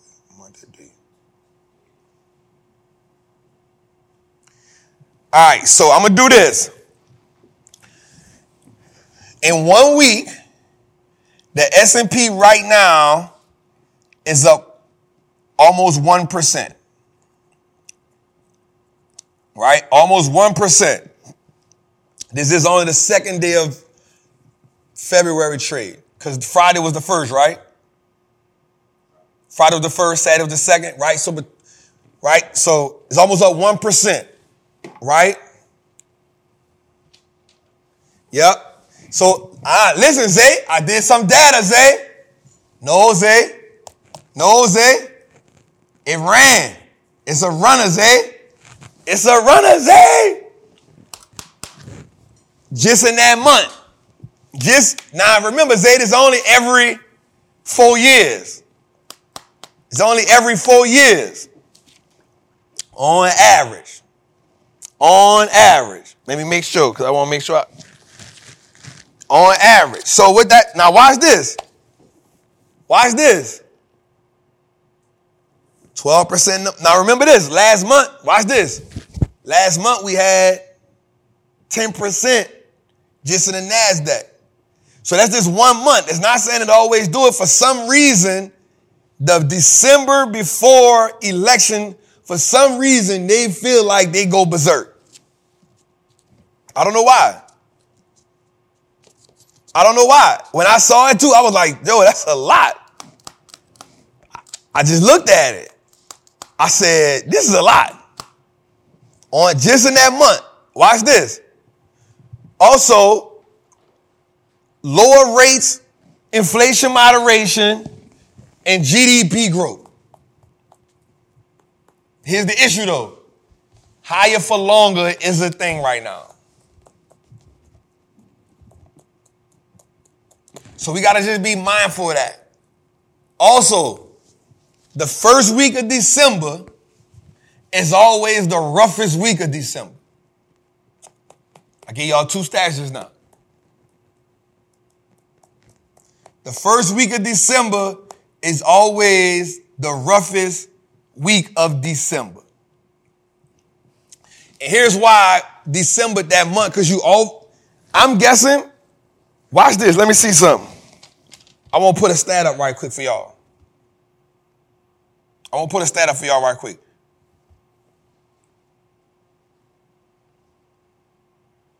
I'm gonna put a stat up for y'all right quick. What's the turn on the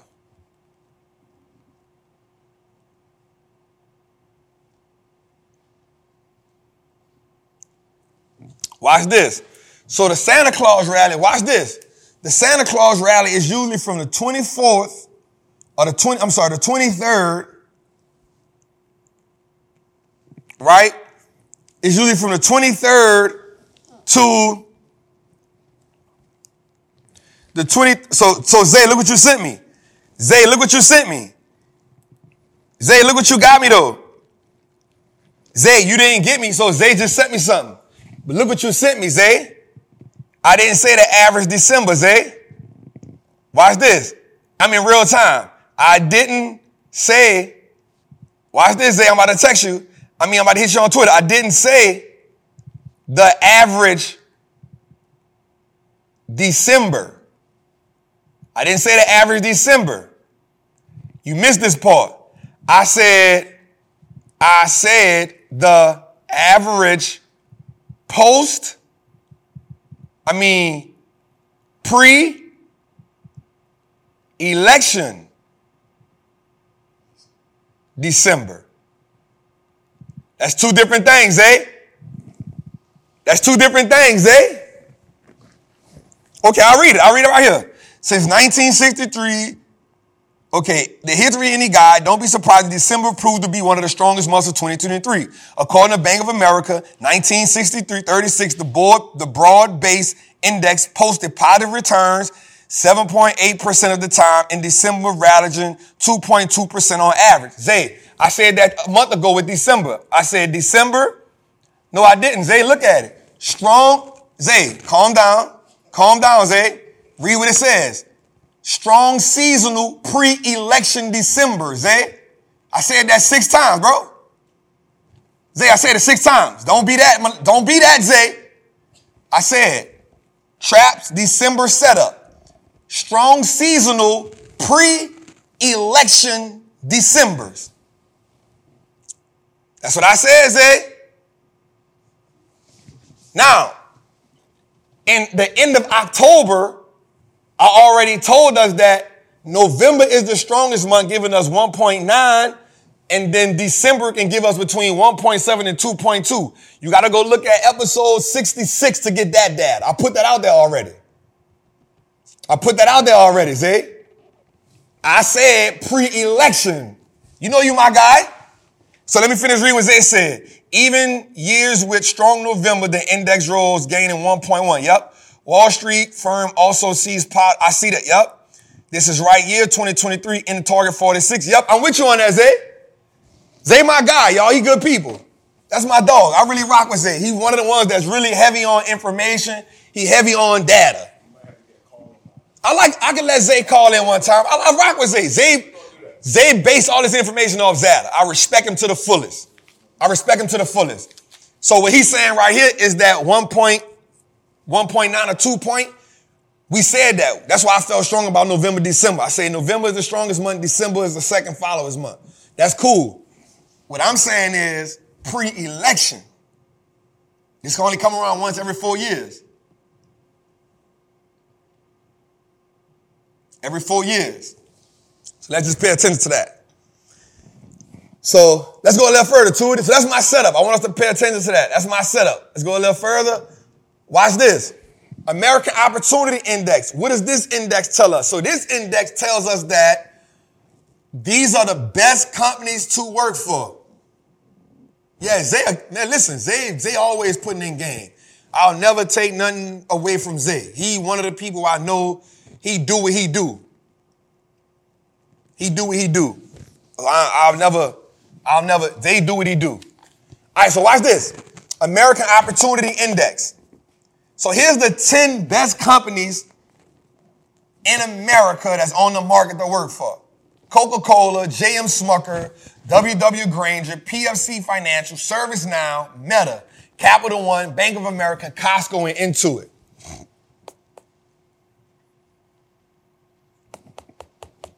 Right? So the reason why I like this is because one of the things I tell my people to do is like go to Glassdoor. Always go to Glassdoor and look at the CEO of the company that you're investing in. Right? Go look at the company that the CEO of the company you're investing in. This is a good sign. The only thing I say about this is this. The only thing I say about this is this. Even though they're great companies, I think Coca-Cola is a company in the decay phase. I think JM Smucker is a company in the decay phase. I think that Capital One, the Bank of America, they banks, they different. I don't like investing in companies in the decay phase. I don't like investing in companies. Here's why. No matter what Coca-Cola does, it'll never give you, in my, from my perspective, a 19 or 20% year. It won't give you that. No matter what JM Smucker does, it'll never give you a 19 or 20% year. But ServiceNow, Meta, Costco, Intuit, 100%. And the reason why Costco can do it is based on that membership. They keep enrolling members. So as long as they enrolling members, that's how they add value to shareholders. They got a 96% renewal rate with their membership.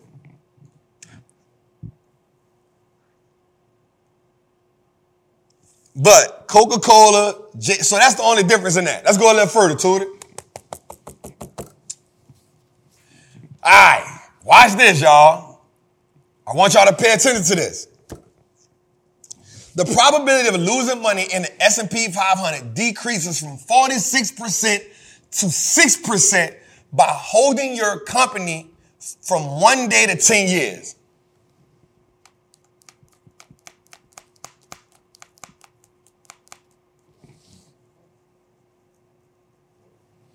I want y'all to sit on that. I want y'all to sit on that and think on that. What, what, what's going on, Jose? Told him to go night night? What, you tripping enough? Oh. Yeah. so here's what I want y'all to understand. Here's what I want y'all to understand.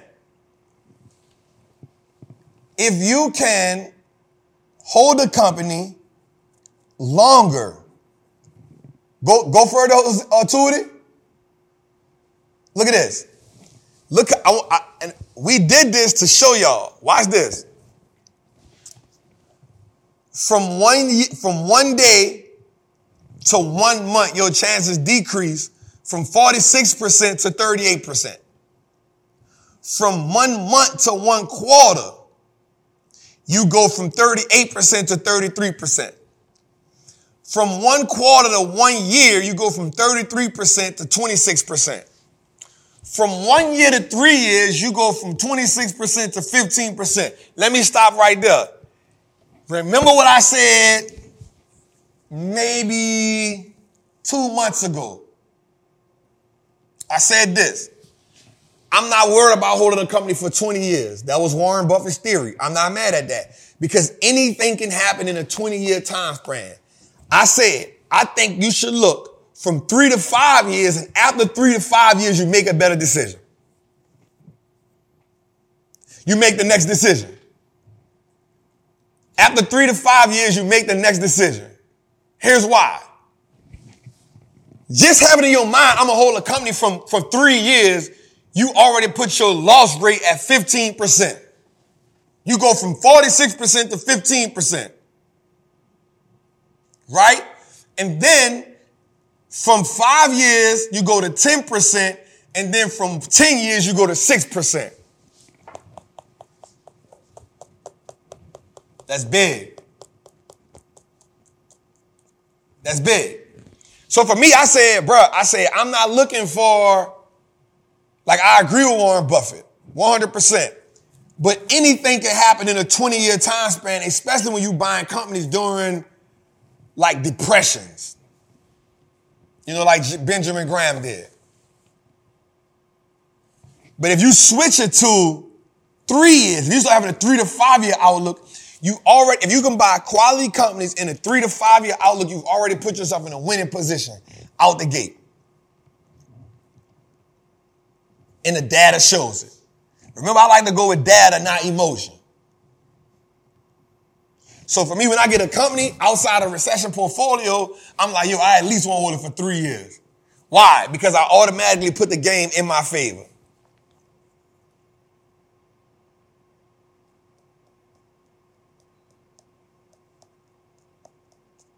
So let's go a little further. All right. Ah, ah, ah. Thank you, Zay. I appreciate that, man.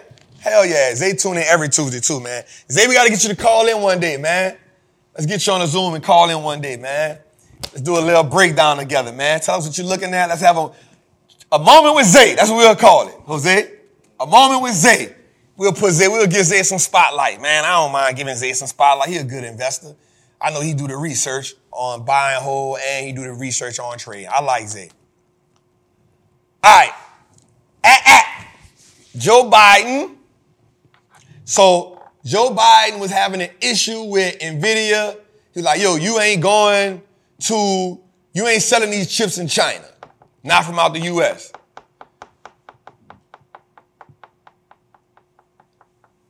So guess what? No, I don't put the companies I hold, uh, companies I hold for a year. Yep, that's the recession portfolio. So guess what he said? Bet, I'm not gonna sell them. I'm gonna just build a plant in China. if that ain't a workaround, That boy is good. So, NVIDIA said we'll build a network of semiconductor plants in Japan in partnership with the country's companies to meet demand. I'm sorry, not Japan, Japan. We're partnering with companies to meet the demand of artificial intelligence, empowering graphic chips. So, there's always a way around. You say, America, cool. You don't gotta, I'm not gonna let you tax me. And I'm not about to let you play with my money. I'm not about to let you play with my money because y'all got an issue. That issue ain't my issue. So what did he say? We're gonna go build a plant in Japan. That's crazy.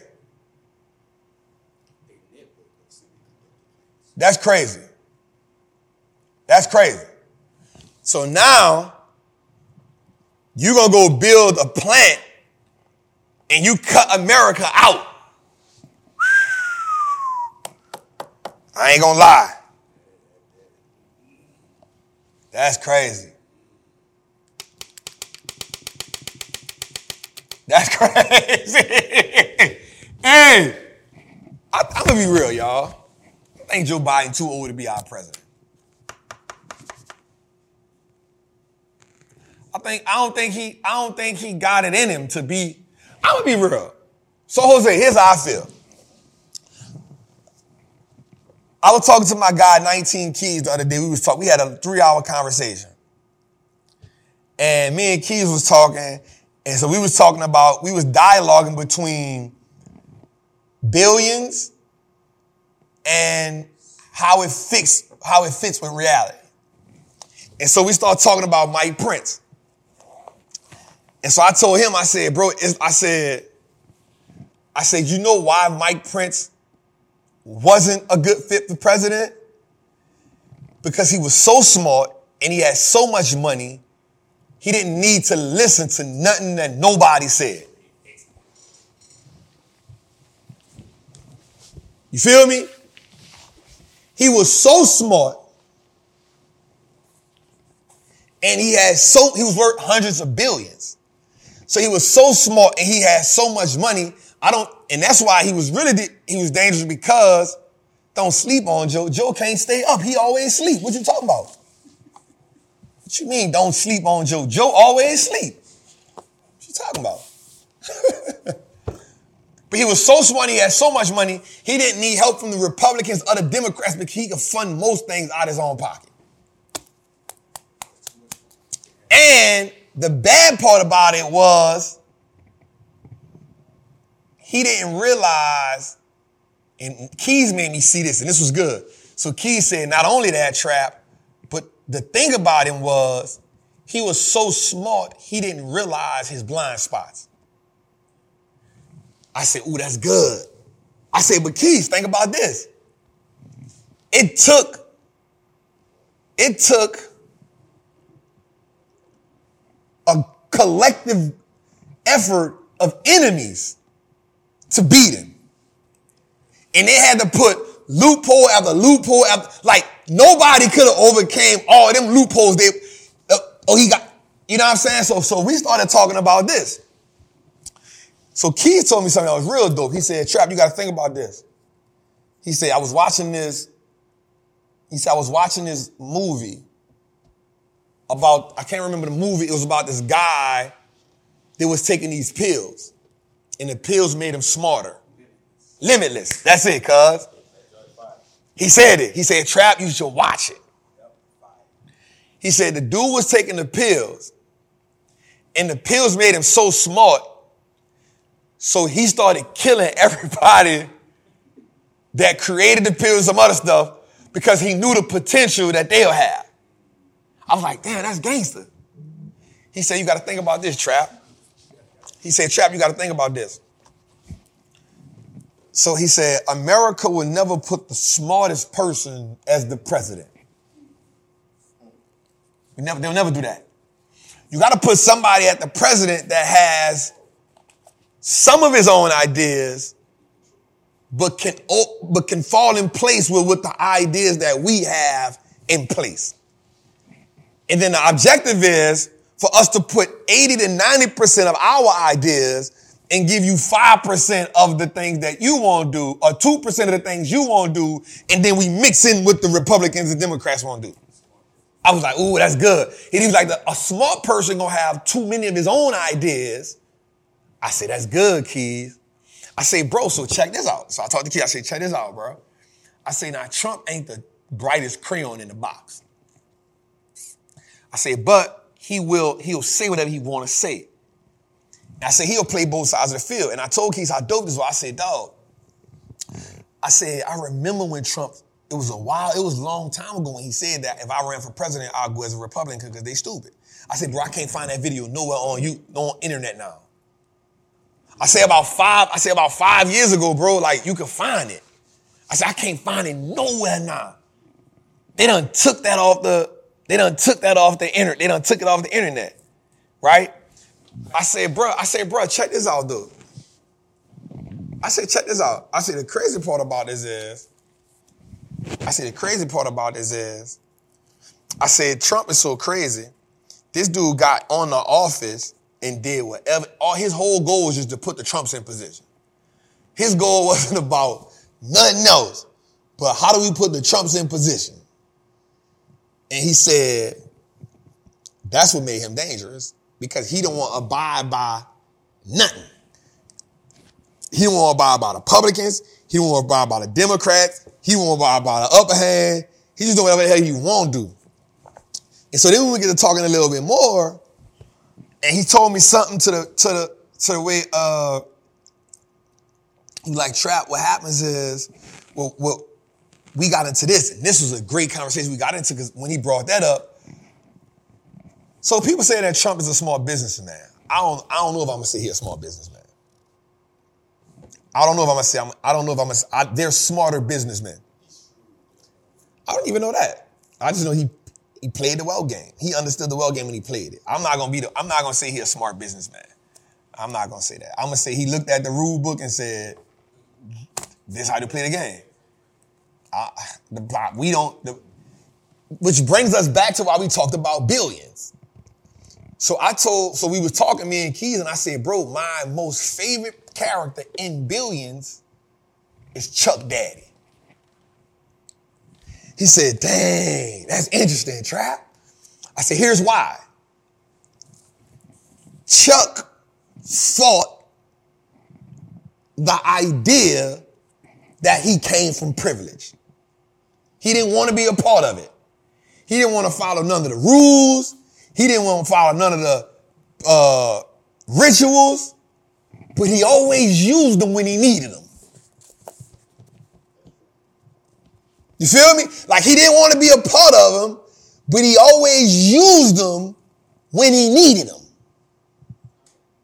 You feel me? But the reason why his daddy was so important to the everything because Chuck's daddy represented the old law. And no matter how far we go along in the game, if we leave the old law, we have nothing to look back on. We have nothing to get reference from.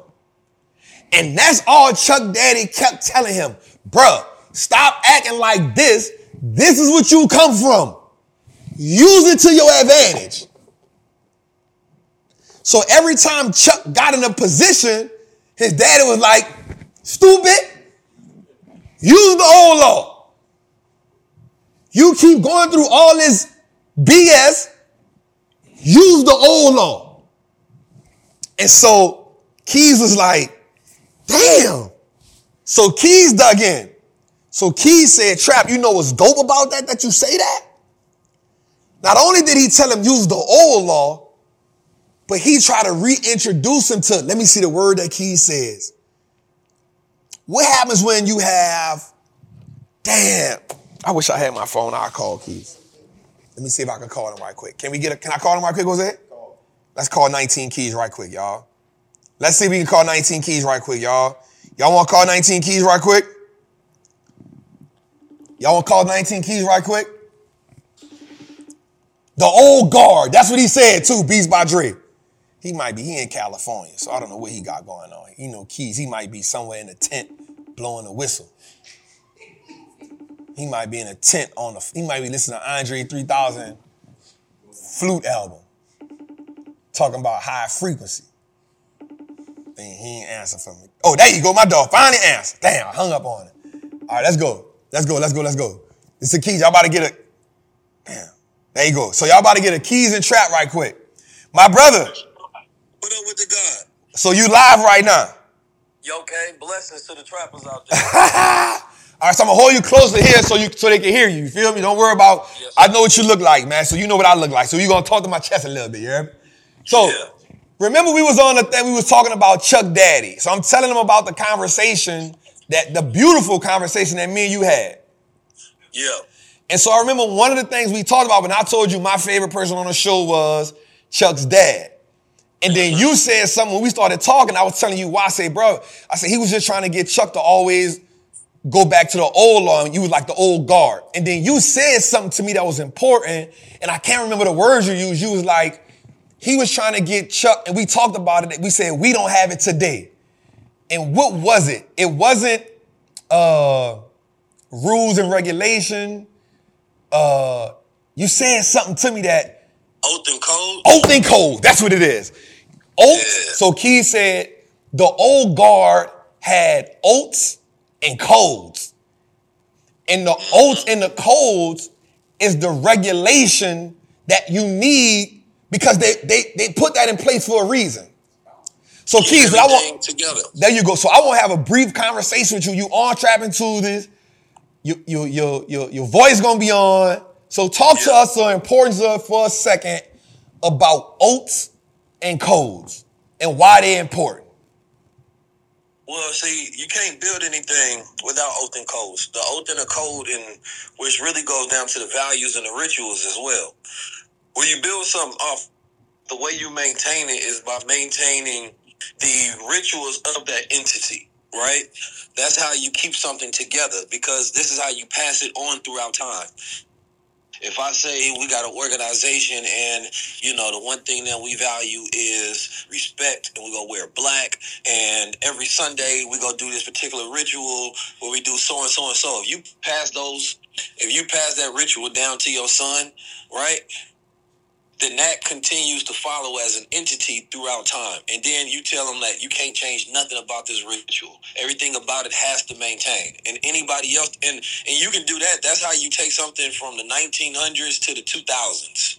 Right? Because what we end up doing is we become space territorial where we want space. This is my space. But people that got real power, they become time territorial. This is my age.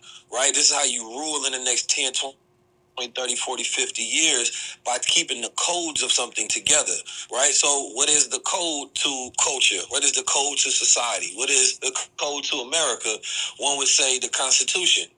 It took about three months for them to come together to create, you know, the ideas, the orders, the structures, the rules, the codes that go into the Constitution.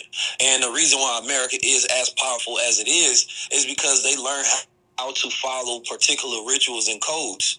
That's the Constitution of America, and it's a check and balance system.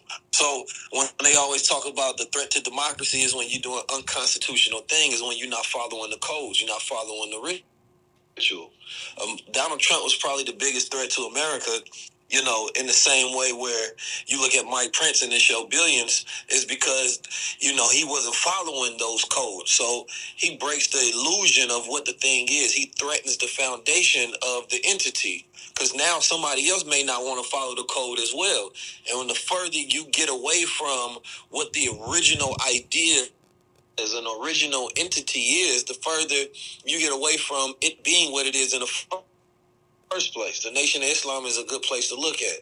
You got to come in, you got to be well shaved, you got to learn general orders, you have to learn actual facts, you have to learn the codes, right? There's a certain, there's 36 laws, there's a certain way of behavior that you have to come in, and if you don't follow that, then it's an easy way to tell that you're not a part of the structure, mm-hmm. right? It's the same thing in different religions, whether it's Islam, right?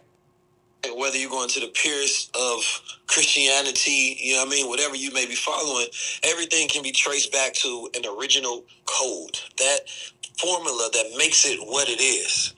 And what we miss today in society is having any codes, which means there's no standards to hold people to. How can you hold somebody accountable if there are no standards, if there are no values that people decided to uphold? Right? So when people lose their own codes, when people lose their own values, people call that selling your soul. And the culture sells its soul so many different times, you can't even tell you what his identity is. So the people who have the most power in this world, they have the oldest codes that they maintain a stronghold of power and control over. Look at the the, the family out there in London. You know I mean? I forget their goddamn name, but they follow the same rituals over and over and over. And I went to London and I went to the parliament. They got a ritual where the queen has to walk in a particular door. She has to walk a certain way, and these four angels above inside this place have to see her. And it's like this has been done for the last hundreds and hundreds and hundreds of years. So that thing is maintained, right, from its original essence. But if they start switching it up, it becomes something completely different. So this is a framework for if if you want to build power. This is a framework for, you know, if you want to create an organization or you want to create an institution, something that can last beyond time. Right? It's the same thing that goes in a micro stance if you're talking about branding. You create a brand, you have to create a sigil, which is, is you know, creating a symbol that is connected to it, right? And then you get meaning to that symbol. All of this shit goes into a metaphysical you know, reality, but we don't really look at it that way because we don't study the roots of things. We just study, we just look at the causes and the effects of mm-hmm. stuff. So for me, you know, what is the code to being a trapper? You know what I mean? It's about not being emotional. It's about following the fundamentals. Ah! no matter how you feel, if you follow those codes, you gonna get those results. The moment right. you start following those codes, to be like, but what I feel now, you're not getting the results that's followed and connected. What it means to be a trapper. Yeah, big dog shit. So watch this. So I know that was the conversation me and you had, and I was just telling them how we went through. It's crazy you talked about it. So we went through the idea of what Donald Trump, Mike Prince, Chuck's dad, and we had we went on that for a minute, and I was and I was telling them that I was like, yo, like I said that's what Trump was. He didn't so much care about the, I didn't know what you, I said, but he didn't care about the rules and regulations of America. His whole thing was, how do I put the Trumps in power? You know what I'm saying? How do I set the Trumps up? And so as I listen to you and as we, you know, we always dialogue in such a profound way, my thing for you would be this. Like as a, as a high level conversation, as a, as a genius, as the, as the king that you are, the God body that you are, could you tell us what, just give us three, three of your personal oaths and codes that you live by that help you operate at such a high level. Like you said, for me, it's for me, I can tell you it's not having that emotional uh weariness, right? Is what does the data tell me, right? That's important. Um, being firm on that, right? Another thing is for me is what is the proper programming I have in place that helps me operate a certain way? And then I can dig deeper into that, right? Because I understand that I had to reprogram myself, right? Because I had to set certain, uh, I had to re, I had to hardwire myself, right? And I had to set certain parameters around how I'm moving and how I'm operating. So if I could ask you that, what would be two things you could tell me? Give me two things that that are that are hardwired into you being 19 keys. I think the the first one is being a god. Yep. Um, you know, Dr. Wesley said something very deep and profound. He said a lot of people, you know, do religion to follow God. He said we do religion to be gods. And when you understand what that means on a deep, deeper fundamental level, I've utilized that throughout my whole life. You know, I was taught that I was a God at a very young age, and what that meant was there's protocols that go into that as well, right? So, a protocol into being a God, you have to have knowledge of self, right? Hmm. You have to know who you are because knowing who you are allows you to know where you are. It gives you coordinates so that you can move forward. Right. So for me, it's about bowing down into my own greatness and bowing down to others' greatness. I have to follow that protocol. You know what I'm saying? It's rising above emotions into the thinking of a God. Mm. Right. So as you talked about with your fundamentals, when I move, I have to always move with strategy. Right. What's well not what I feel, but what's the best what do I think? Right. I'm a deductive thinker. I deduce a lot of things. Right. So for me, it's all about gathering information to become a high level observer, to not be controlled by what I see, but to control what I see. Which mm. also means applying the meaning of what you're given, right? Two people can see a circumstance. You can see a, a, a, a something happen in front of you. Something can happen in your life. One person can be reactive to that, and another person can process it as information. They can say, "Nope, that's a warning for another event to come," or maybe you know this means this, that, and the third.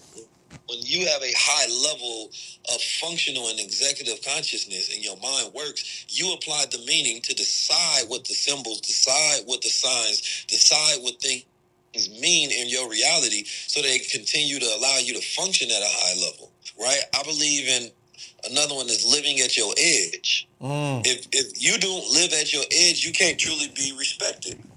You know what I'm saying? If you don't live at your edge, meaning that if you're not going about, you know, being your highest, truest version of what you know your potential is, you can't have an idea of a greater version of you in your head that you know that you can see whether you believe that this is going to be an easy route or an obtainable route, you have to live in accordance to being able to bring out your higher self. Mm.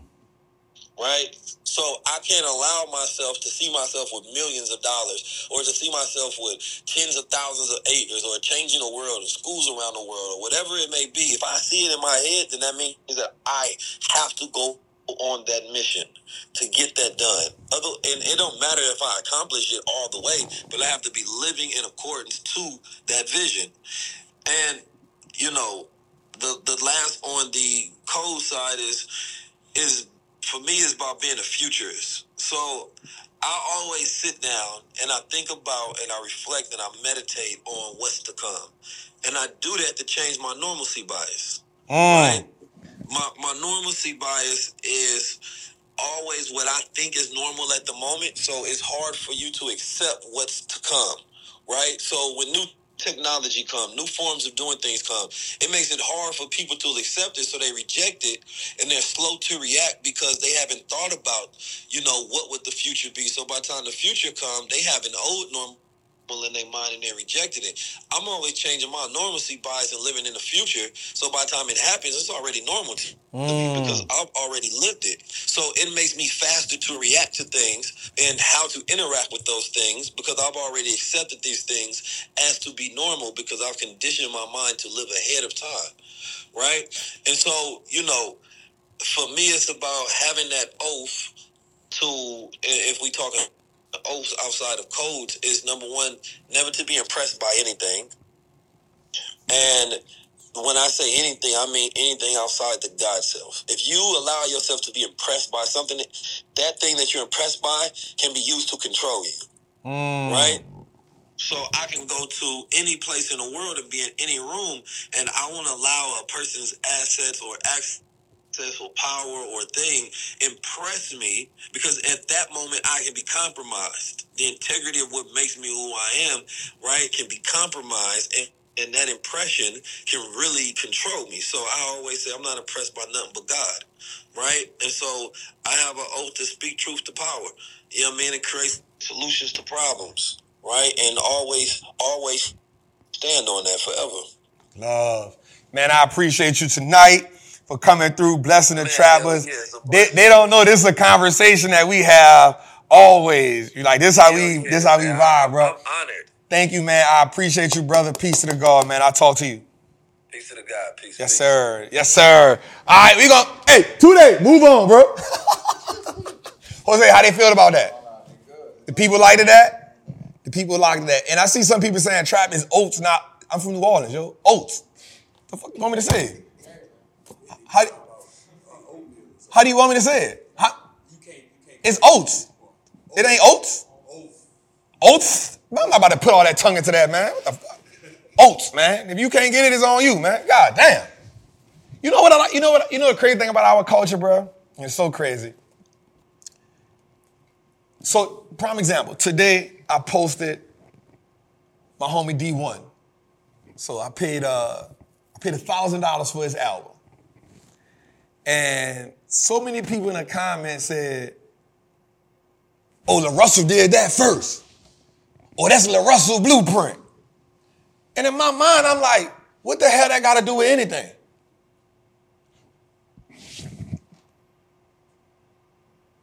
What the hell that got to do with anything? I paid a thousand dollars. It was a proud to pay moment, right? Like so, Nipsey had proud to pay, and then he had, uh, you know, pay your price. And so people was like, "Oh, he stole that from Lil Russell," and I was like, "Bro, what that got to do with anything?" It's two men that's saying we gonna go against the system. In my mind, that's what that says. In my mind, that said these are two men that's going against the system. Nipsey did proud to pay what he charged hundred dollars. That's two. That's men that said we gonna go against the system. But so what? So what? Bro, we will find a way to make something a competition or make comparison or take away from something. some- Bro, the dude saying, I don't want to go against. So what? Okay, maybe he did get it from LaRussell. I don't know. Maybe he just felt like, bruh, the system ain't paying me my worth. The system ain't paying me my worth. He's a creative artist. He put a lot of time and effort into his art, and he realized the streams is robbing him. He's not on a major label, just like Russell. They not on a major label, so they gonna get more money from their fans. Cause if you a Russell fan or you a you a D1 fan, you a fan. You gonna support him. If you're a trap fan, you're gonna support. So if I get five, six hundred people come to a show, I feel ecstatic about that. Cause I did it with no marketing team behind me, did it with no big corporation, nothing against nobody. I'm just saying me. I did that for my supporters. So what you gonna say? Somebody else did the tour first? So what? So what? So what? The man realized, yo, I don't got a machine behind me. I am the machine. My followers are my supporters are my ammunition. My, su- my supporters are how I eat. Bro, I'm gonna let y'all pay whatever y'all want to pay me. Just know I put my heart into it. People paying a man $20, $30, $40. I'm like, bro, I've been seeing you grind since you was, bro, here go a grand. I ain't tripping. Man, Lil Russell did it first. So what? Did you buy it?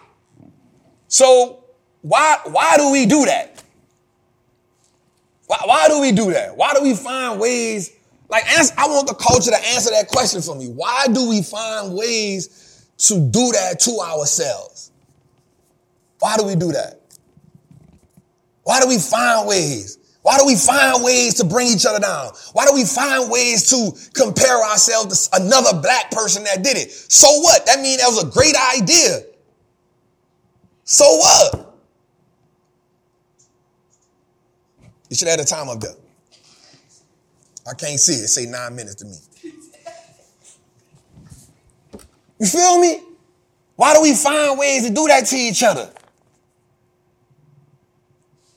Like, why is it so hard for us to be like, yo, guess what, bro? You doing it for nothing? Guess what, bro? Before I say, well, the Russell did it or this, bro, let me go buy it for $2. Let me go buy it for $5, bro. I'll give you $5. I'll give you $8. I ain't tripping. I'm gonna go wait. And here's my thought process behind it.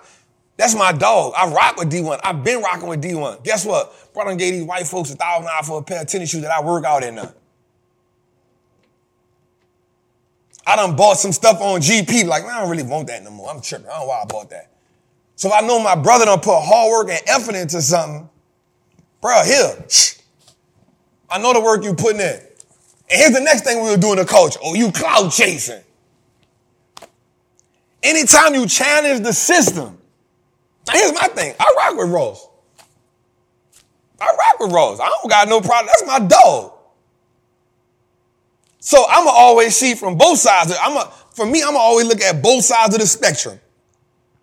But I've also been one years ago that said, "Yo, the music hurting us." I, that's one of my viral videos. I said, "Bro, the music hurting us."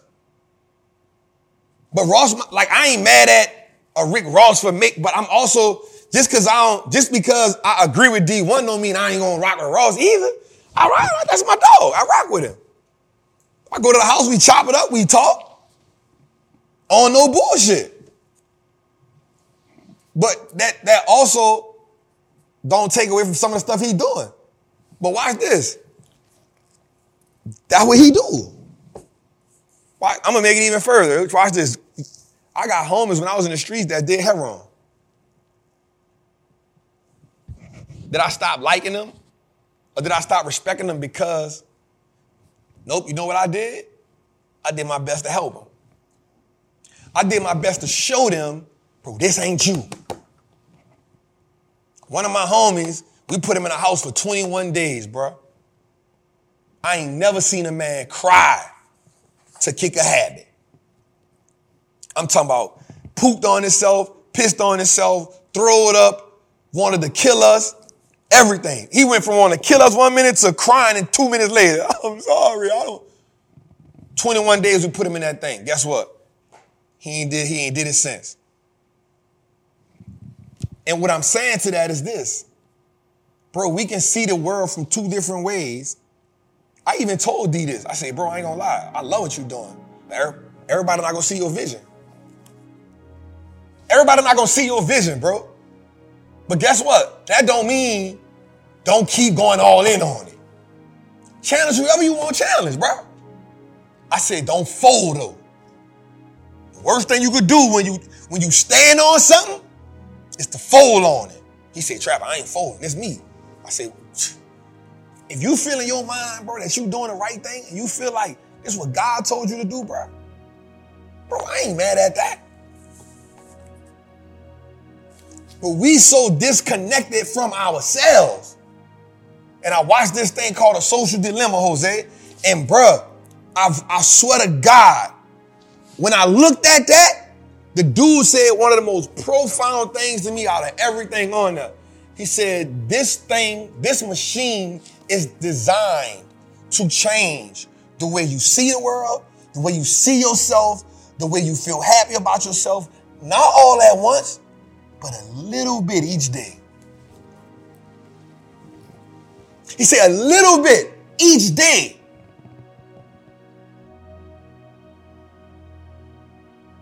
A little bit. So watch this. Bro, a little bit each day you change how you see the world. And you start to think in a way that you you start adapting certain things and you start thinking it's normal.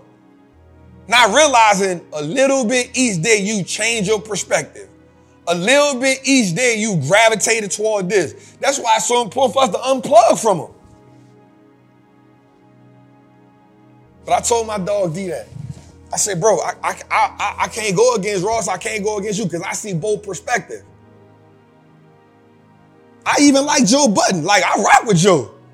Do I think Joe is wrong for saying he gonna get shot? I, yeah, I think he's wrong for that because I don't think he should have put that in the air on another black man. But that's Joe being Joe. He gonna speak his mind. But my thing is, as a people and as a culture, bro, we gotta stop being so loud against one another. And we not as loud against the people that's oppressing us. I saw a video the other day. Six little dudes in New Orleans. All of them got assault rifles, cuz. 223s, AK-47s. They walking up the street, broad daylight, to go shoot a op. Watch this. I can guarantee you, one police car spin the bin, everybody gonna break out running. I can guarantee you. One police car could spin the bin, and if it's a white man, everybody gonna break out running and throw the guns. Why are we so heavy on tearing each other down? Why are we so quick? This is what I said on one of my tweets, bro. I'm gonna end it when I say this. Bro, a black man disrespect another black man, the first thing coming to his mind is, I'm gonna kill him. A black man do something you don't like, the first thing you say, I'm gonna kill him. It's one of the first things coming to your mind. White man do it to you, man, that's some foul shit, bro. Man, that's messed up, dog. I'm tired of these people. Why are we so quick to kill, hurt, harm, and tear each other down, but we don't got the same energy toward the people that been oppressing us? All right, let's go a little further. All right, no fun short in the market this year. So, shorts have lost 216, 12, I'm sorry, shorts have lost $12.68 billion year to date betting against the market. Losses down 80%. They are down 5.5 billion or 24% so far. That was in June. They had 15.85 billion loss. It ain't fun shorting the market, y'all. You gotta be a real gangster to short the market.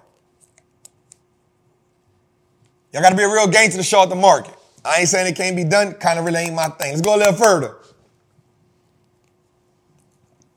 Watch this. Look at this. Here's the stocks that's been shorted. $16 billion in Tesla, $9 billion. I like to give y'all stats. 9.1 billion. Um, Raytheon, um, Exxon, 7.5 billion. IBM is crazy. IBM today is at a price it hasn't been in in 20 years. Where's Zay at? Zay. Oh, Zay, I see you. Zay, go look up IBM, Zay. IBM is a dinosaur. But man, the stock is, this year has been one of the best years it has in decades. It's at levels today it hasn't been in in years. Zay, go look at IBM. It's crazy. Charter, if you don't know what that is, is another telecommunications. Chevron, Airbnb, Blackstone, Applied Materials, Occidental. These are the heaviest, shortest stocks this year. And guess what? That's a lot of money lost. Let's go a little further, Zay. Last one I'm gonna give y'all right here. Then we're gonna go to flush it or flip it. This is the last one I'm gonna give y'all. Watch this, bro. Check this out, Jose. This is crazy. The U.S. military. Check out Steve with that graphic. That's cold blooded, though. That's cold blooded right there. Shout out to my dog Steve. Watch this, y'all. The U.S. military, BAE Systems and General Dynamics are now coming out with these new artillery shells these shells can now shoot a whopping three miles. Huh? What do you think they're gonna go at? They can go up to two miles at 45 miles an hour. Uh, uh, uh not an hour, uh, a second. For, bruh, two miles? Three miles, cuz? Huh? They say this top of the notch right here. No, that's a shell. That's not a that's not a missile, cuz. That go in a gun. Bro, that's not a that's that's not a missile. That's a that's a ah ta ta ta ta ta ta. Two to three miles at 45 Per Bruh. Bro, that's different. And look at these. BAE Systems and General Dynamics will begin production this and ship it to Ukraine. Some kind of way I feel like they're gonna end up in our neighborhoods.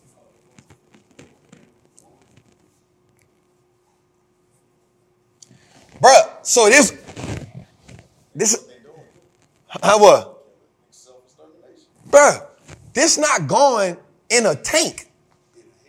This going in a gun that you can buy.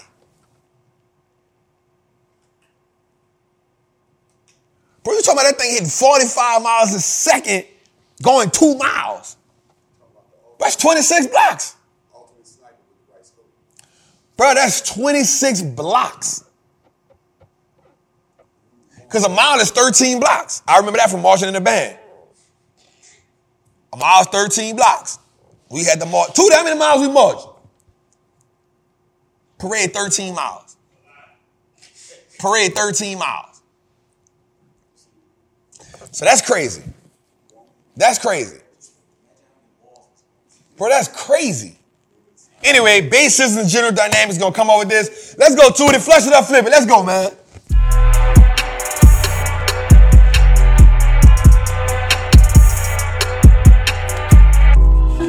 Shit. I lost my shit. Hold up, y'all. All right, y'all, we gonna go to flush it up, flip it. Y'all know we doing right here, but I forgot my damn notes. I done lost my notes, y'all, right quick. All right, here we go. All right, y'all, let's get into it. Let's get into it. Let's get into it. Yeah, that's crazy. You know they coming to a hood near us, y'all. We need to, we need to be ready. Some kind of way. I don't know how AK-47s and grenades hit New Orleans one time. I was scared to death. They come fresh off the chain, the train. All right, man. First company is Lam Research. Ticker symbol L R C X. Hmm? LRCX design reimbursement of semiconductor equipment. The stock is up 62% year to date. Now, if you done been in some of my webinars, this was one of the companies I gave you. How we feel about it, Jose? Flush it up, flip it. They refurbish and redesign semiconductor equipment. LRCX, Lam Research. How we feel about it, Jose? I like it.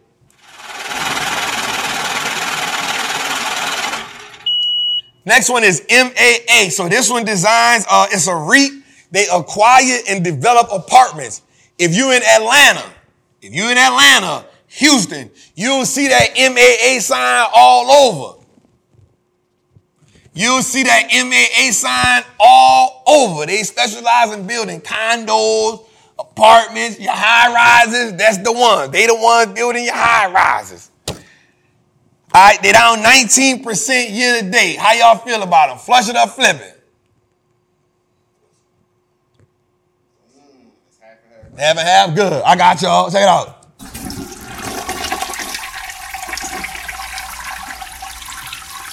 All right, next one. Digital Realty Trust, ticker symbol DLR. They're a data center uh, network. They do cloud, digital, media, also financial service. Some of your biggest tech companies have their data with DLR. They also pay a 4% dividend. It's a real estate investment trust. DLR. Jose, how we feel about that? How we feel about that, y'all? DLR. Up 36% year to date. I'm going to tell y'all something. As we go into tech, more and more and more, these data centers and cybersecurity will be some of the best investments you can make. Data centers, cybersecurity will be some of the best investments you can make. Say it again. Data centers and cybersecurity can be two of the best investments you can make.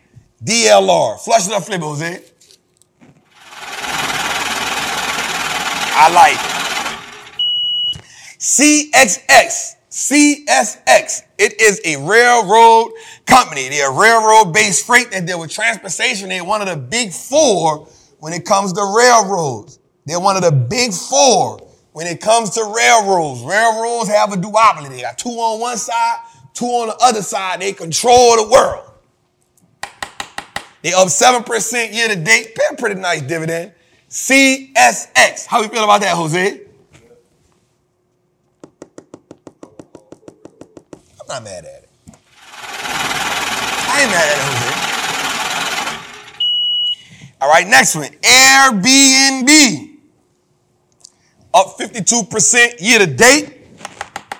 Up 52% year to date. Airbnb, Airbnb, heavy growth company. Heavy growth company. Y'all know what they do. They rent your houses out and you, you buy real estate, you do the short-term rental. Some of y'all been getting the apartments, leasing the apartments out. The people gonna catch y'all. Then people keep telling y'all no short-term lease. Don't call me. Airbnb, 52% year to date. How we feel about it, Jose? I like it. All right. Alaska Air. Now, during the pandemic, I said this was probably one of the only companies that I would buy because they had 19 months worth of cash on the side. They just purchased a company today, Hawaiian Air. They down 18% year to date, but today they had a hell of a, they had a hell of a, hell of a day with that acquisition. Airbnb, I mean, uh, Alaska Air, how you feel about it? Minus 18%. Huh? I'm flushing. 57 say what? I don't like it. All right, next one. Lamb, Lamb Weston. Now, they specialize in the distribution of frozen potatoes. This is the company McDonald's get their potatoes from. They up 12% year to date. Lamb, Lamb Weston, how we feel?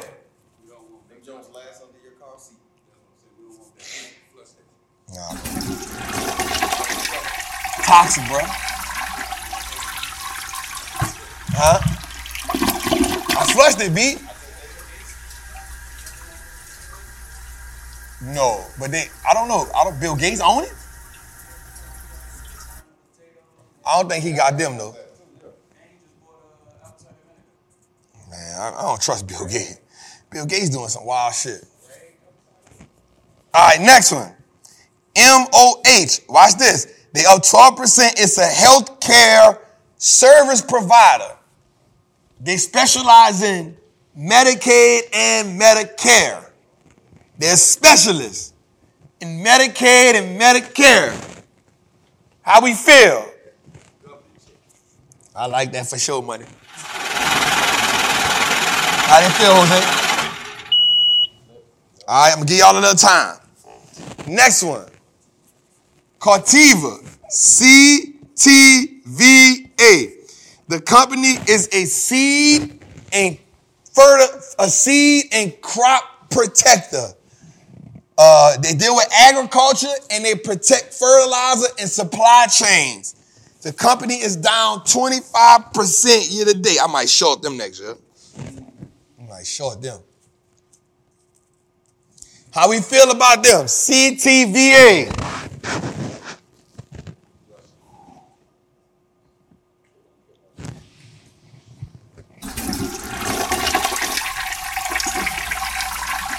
Why you look at me like that, Jose? They getting flushed. They getting flushed, dog. All right, next, Take-Two Interactive. Listen, y'all know what it is, right? Some of your best video games. Where my where my people at? You feel? Where my Modern Warfare, my Call of Duty people at? Stock is up 48% year to date. How we feel about it? How we feel about it, Jose? Right? Yeah, no. Nah, flip. Flip 73%. 73%.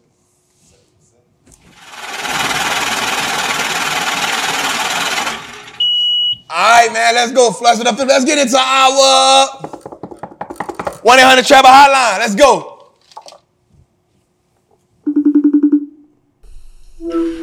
What's up, trappers? Wallace from Houston, Texas. And my question is Is there a particular sector that you see a lot of potential growth in that you're looking to build a position in as you transition and rebe- rebalance your portfolio for the year 2024?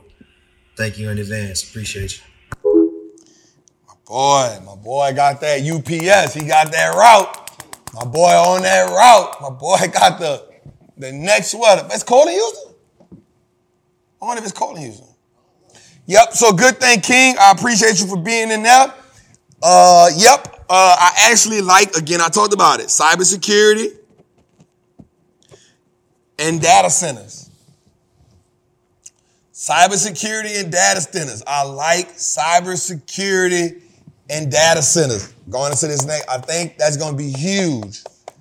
As the world shift into these chips and chips and chips and chips, I think it's going to be, I think the chips going to get over flooded. I think the data center and the cybersecurity are less flooded and going to give us a lot more potential, Jose data centers, cybersecurity. Good job, family. Let's go next. Hey, what to do, Trap? It's your boy Malik from NYC. You know what we do out here. but uh, I'm trying to get better at the buy and hold game. I know in order to do, to do that, I need to understand the business I'm buying into. So I've done some of the courses, and I'm still having a hard time truly trying to break down a, a, a company. I've been trying to look at the Microsoft that I bought into, but I don't want to buy anymore. You know, I know it's good. I wanted to break it down to kind of prove myself that it is good. I wonder if you could help me out with that. Thank you. My dog in the feds? My dog in the feds. Damn. My dog in the feds. Run it back, Tootie. I missed it. I was try- in my mind. I was caught up. I said, "Damn, my dog in the feds." Hey, what to do, Trap? It's your boy Malik from NYC. You know what we do out here. but uh, I'm trying to get better at the buy and hold game. I know in order to do, to do that, I need to understand the business I'm buying into. So I've done some of the courses, and I'm still having a hard time trying to break down a, a, a company. I've been trying to look at the Microsoft that I bought into, but I don't want to buy anymore. You know, I know it's good. I wanted to break it down to kind of prove myself that it is good. I wonder if you could help me out with that. Thank you. Nah, nah, nah, nah. They ain't Malik. They ain't Malik. They ain't Malik. He, my guy, my guy in the, in the in the community. Yep. So I can help you with that. So Microsoft is definitely an interesting company. So they got a lot of new assets, right? They got a lot of new assets. And um, hey, put put put Jaden Teague on timeout. Put him on timeout. Put him on. Put Jaden Teague on timeout. We don't do that in here, man. We don't do that to the family up in here, man. That's family. We don't do that to family, man. We don't do that to family.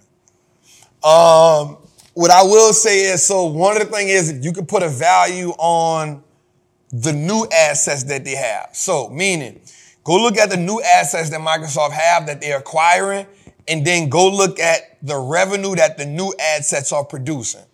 Right? So here's what I want you to do. Go look at the old revenue outside of the new assets they had. So now you got to go look back. You want to convince yourself. Right? Go look at the old assets they have and what they was producing. Go look at the revenues on them. They're going to tell you that.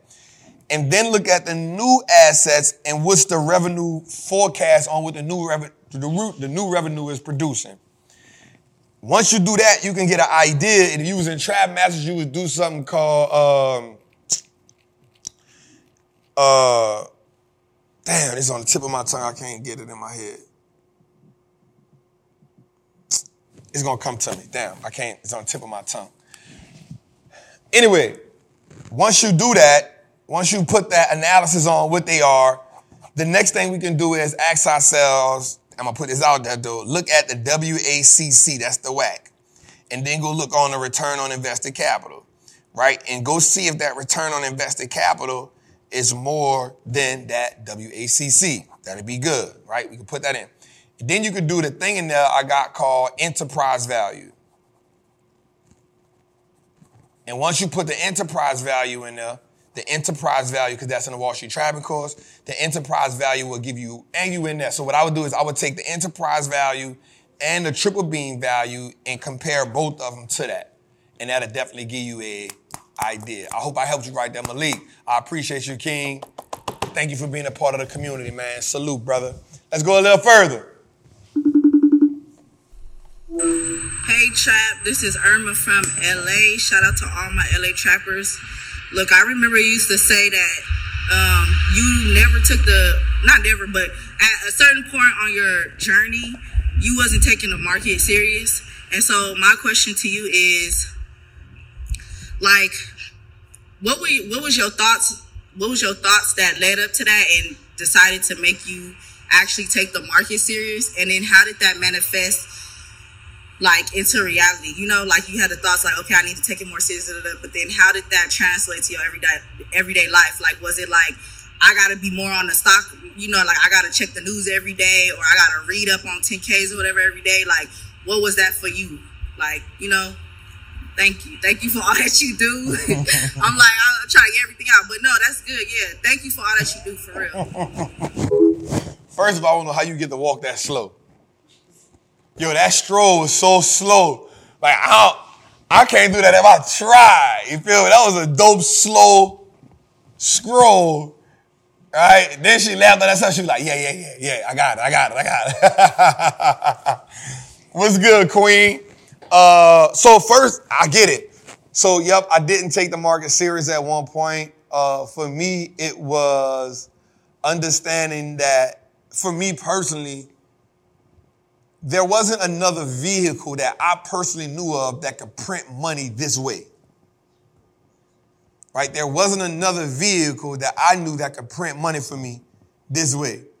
Um, and once I knew that, once I knew that, I was like, all right, well, this can probably get me out the street if I dedicate to it.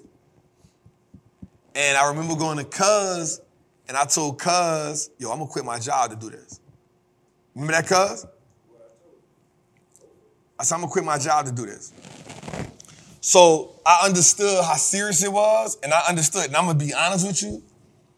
You know, this was the other side of me, but I simply said, if these white people can make all this money doing this, I know the hell I can. I don't mean I mean to say it like that, but I hope I ain't hurt nobody's feelings, but that's what I told myself. I was like, if these white people can make all this money doing this, I know I can. You feel me? Cause we'll still be climbing pipe racks. And I remember I used to tell myself, so remember I told y'all something earlier, and I don't think y'all really paid attention to me when I said. I don't know if y'all think I just be talking to talk, but I told y'all something.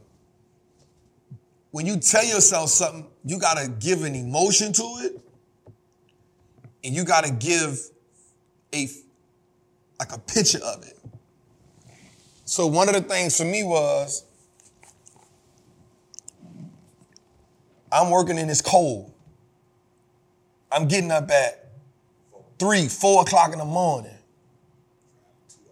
driving an hour, two hours to get to these work. And these white folk think they control me because they paying me $30 an hour. Man. And I should be looking at my stocks, not to be looking at these people on these computer, all on my phone. Such and such just made 50 million a day. What? Such and such 100 million. What? And I'm not gonna lie. I told myself I will never be a millionaire doing this. They don't pay me enough. They don't pay me enough. It'd have been different if I was getting paid 200,000, 300,000 a year. Bro, I was making 120, 130,000 dollars a year on a good year, making 130, 140. But I ain't got no off days.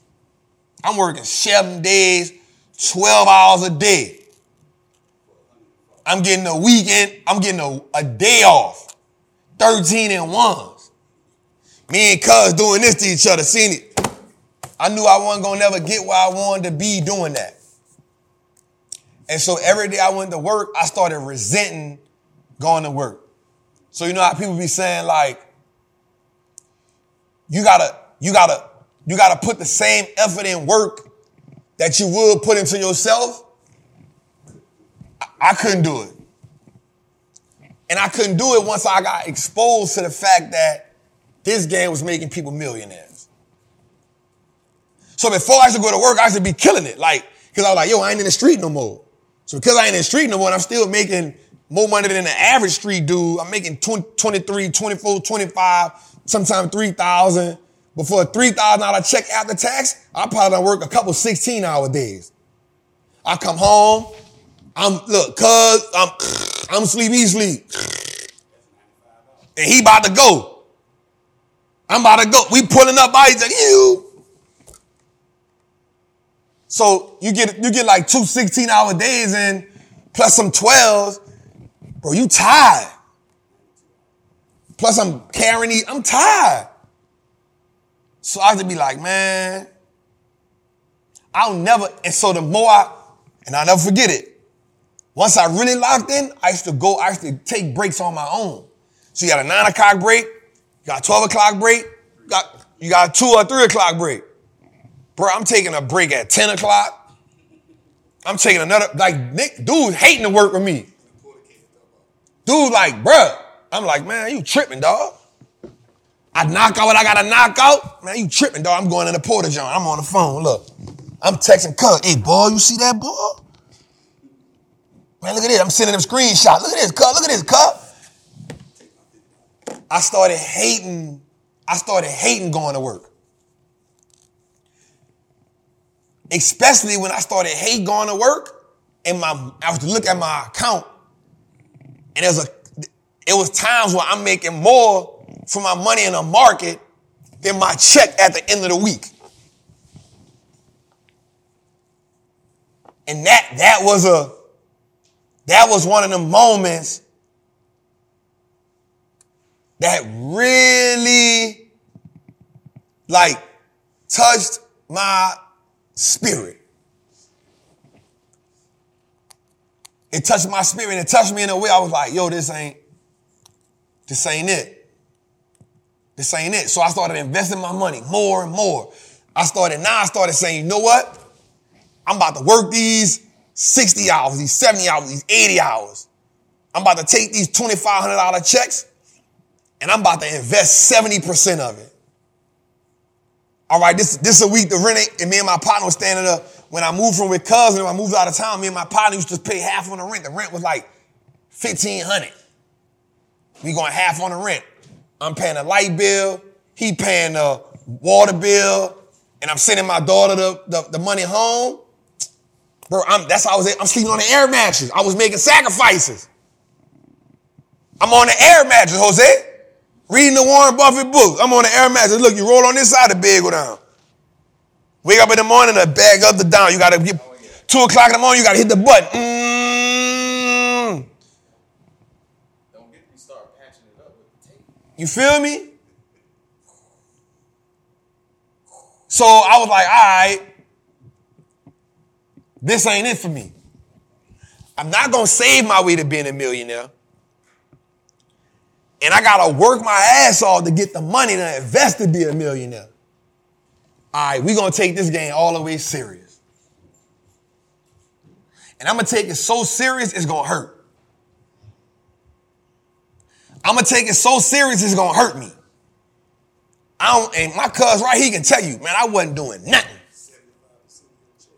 I'm not doing nothing. I'm not doing, I'm paying the bills. I don't want to go out. I don't want to do nothing but invest and learn. I don't want to do nothing. And while I was doing that, did that for a little while, started playing with the options a little bit. I remember I made my first hundred dollars. I showed my team 2018. I showed my people in my group, man, look, I made hundred dollars. I was happy. I made five hundred dollars in a day. I'm happy. I'm like, ooh, what? So then I started comparing.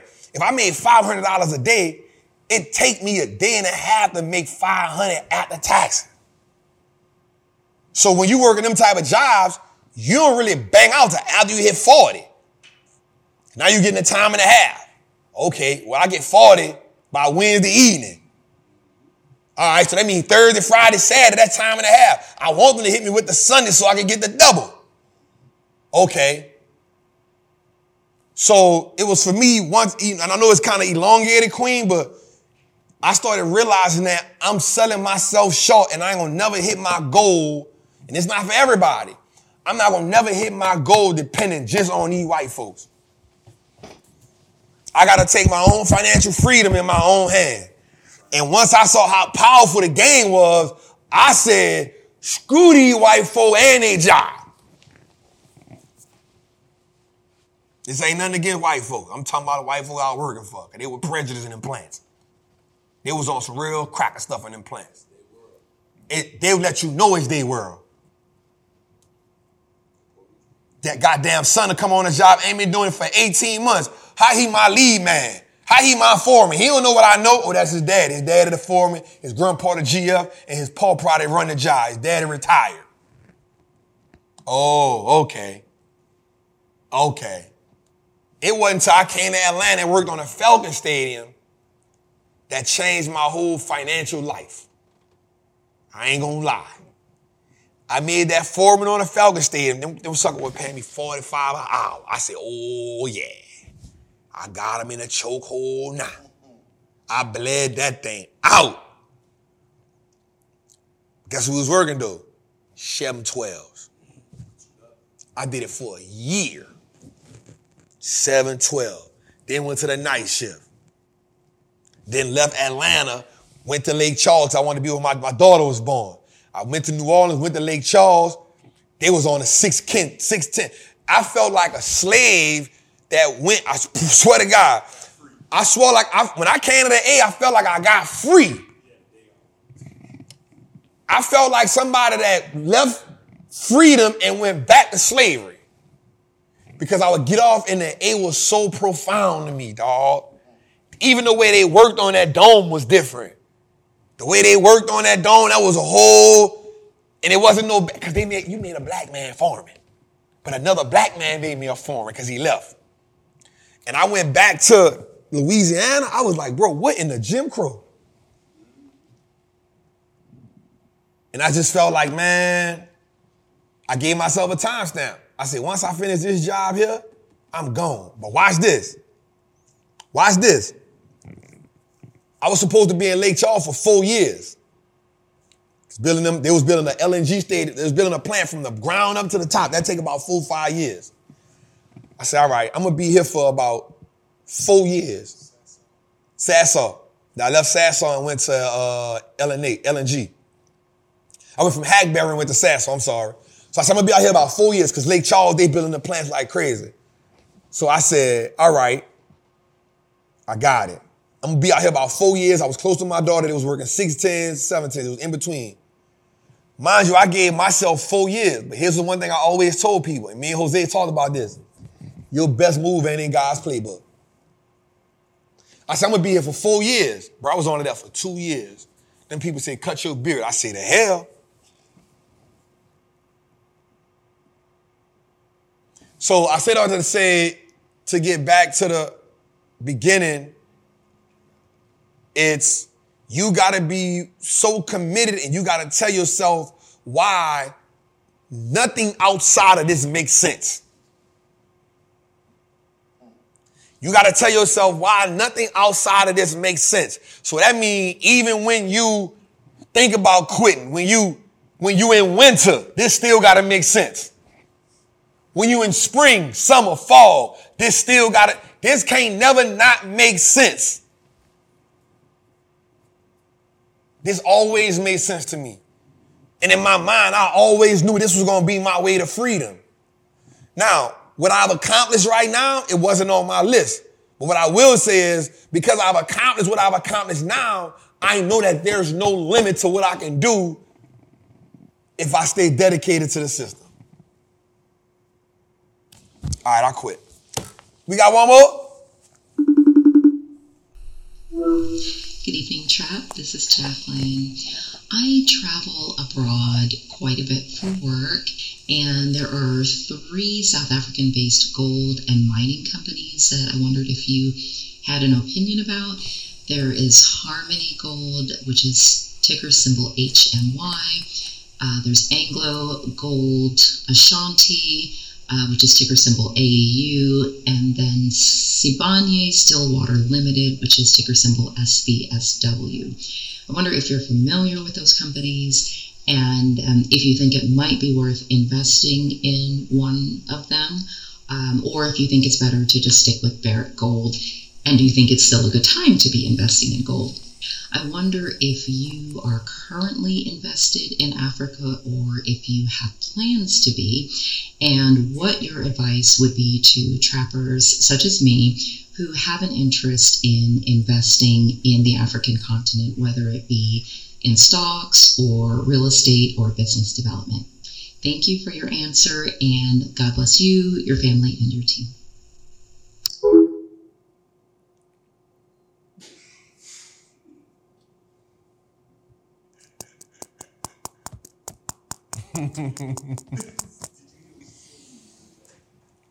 nope. She is so sweet, bro. Bro, she is so. Bro, she's so sweet. It's nurturing. It's like.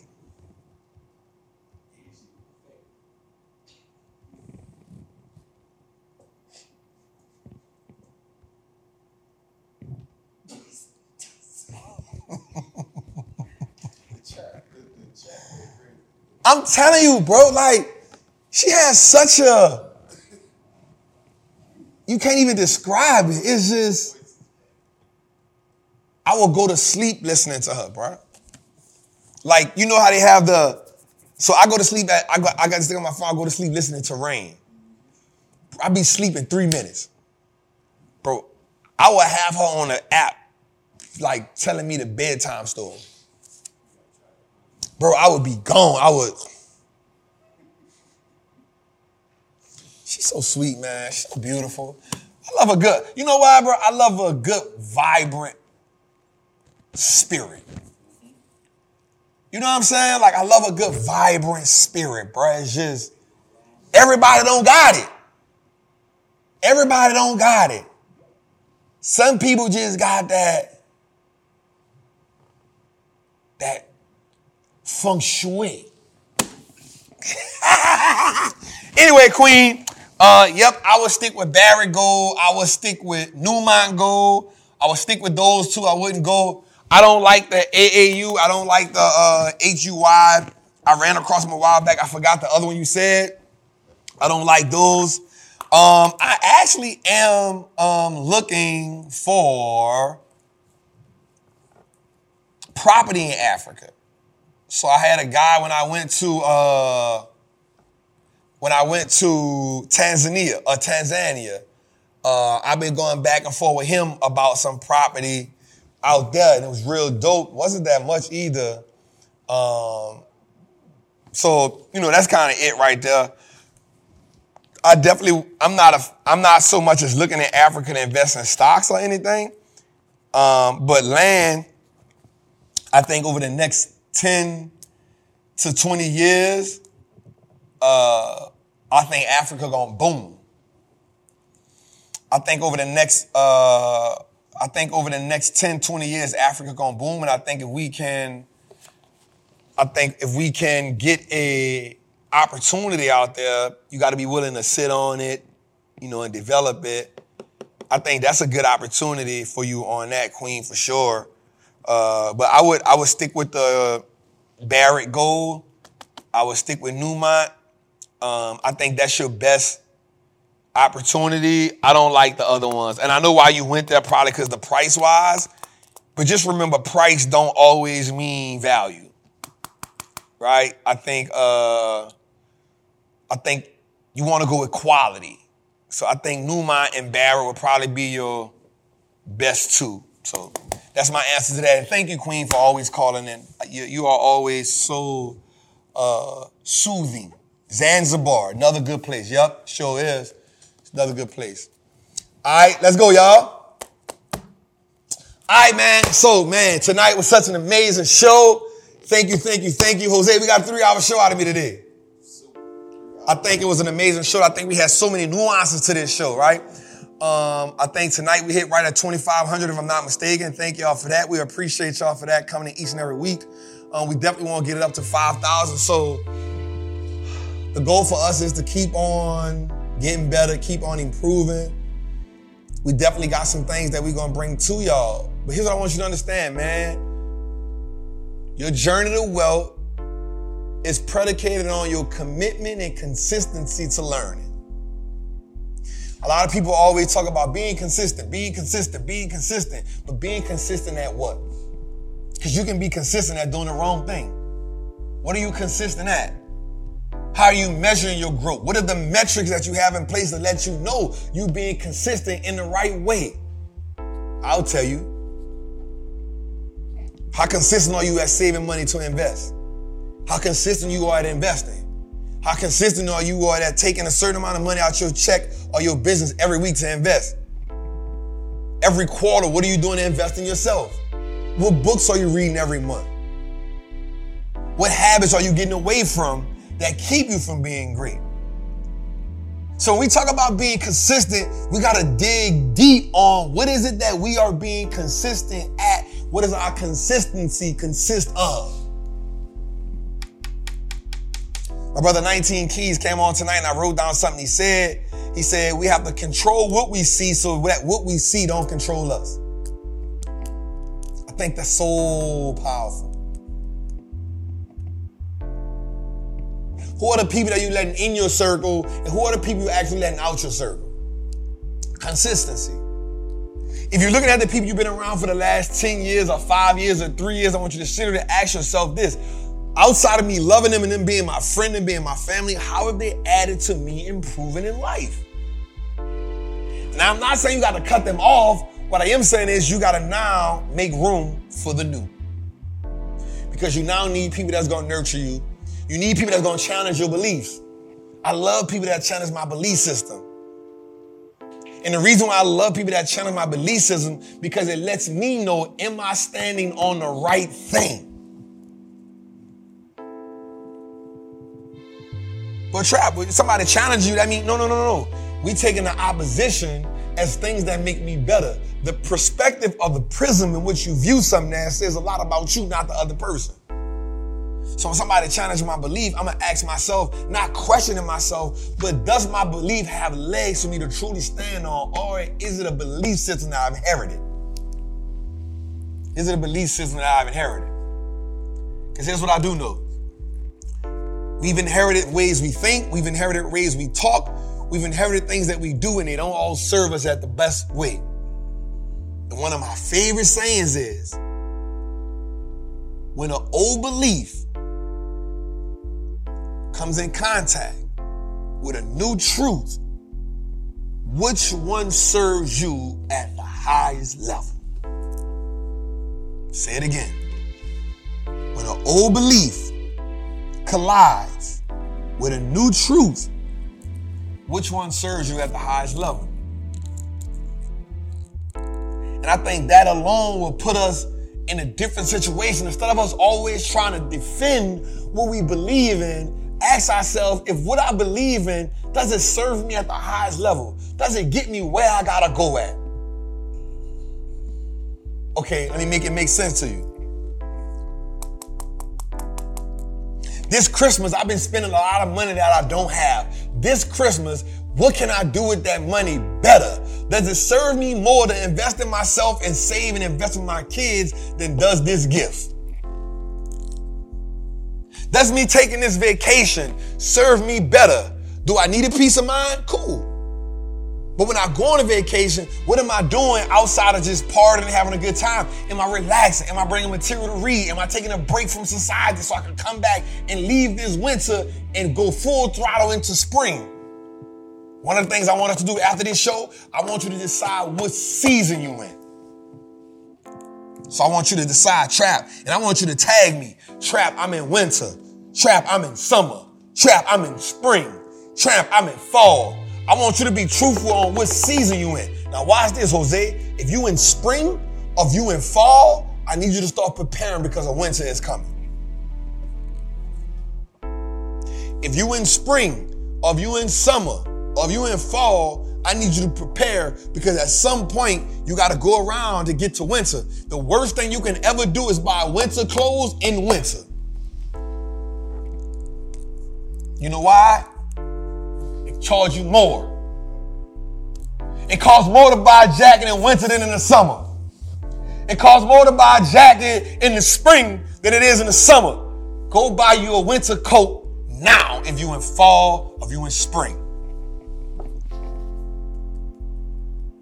I'm not telling you to be pessimistic. I'm telling you prepare. It may be one year from now. It may be two years from now. It may be three years from now. It, here's one thing we know about the life seasons. Sometimes they happen fast. Sometimes you can go through one year and have a winter, spring, summer, fall in one year. You start off January high. You get into March, April, you all right. You get in June, July, you done skip fall and went straight to winter. You don't got bad news after bad news after bad news after job after this after that. You like, damn, it was all good just a week ago. So if you're in spring, summer, or fall, I want you to start preparing for winter because the cycle coming. And I don't want you buying winter jackets in winter. I want you to buy them in fall and summer when it's on clearance sale. So when winter come, you like, bet, I've been waiting for you. I'm ready for spring. You talking about financial dysmorphia, y'all. It's your boy Wall Street Trapper. Episode 72 is in the books, y'all. Let's go, baby. All right, man, check this out. I'm gonna say this like I say every week. Listen, man, every Thursday, Jose drop an episode. And then he go Thursday, Friday, Saturday, Sunday, Monday. Do us a favor, y'all. Go like the episodes. Go download the episodes. Go share the episodes. It helps us out a lot. We love y'all. We appreciate y'all. Come join us in the Patreon community. Right? And next week, man, just bring somebody with you. Tell them, look, you ain't gotta stay the whole three hours. If you if you like it, stay. If you don't, stay anyway. Next week, bring somebody with y'all, man. That's our new rule, man. We get to 3,500 people in the chat. We're gonna give 10 people $50. We get to 5,000 people in the chat. We're gonna give 10 people $100. And we're gonna keep going up, man. We wanna thank our people for rocking with us, man. It's your boy, the Wall Street Trapper, for myself and the crew, man. We love y'all. We appreciate y'all. Y'all have a good night.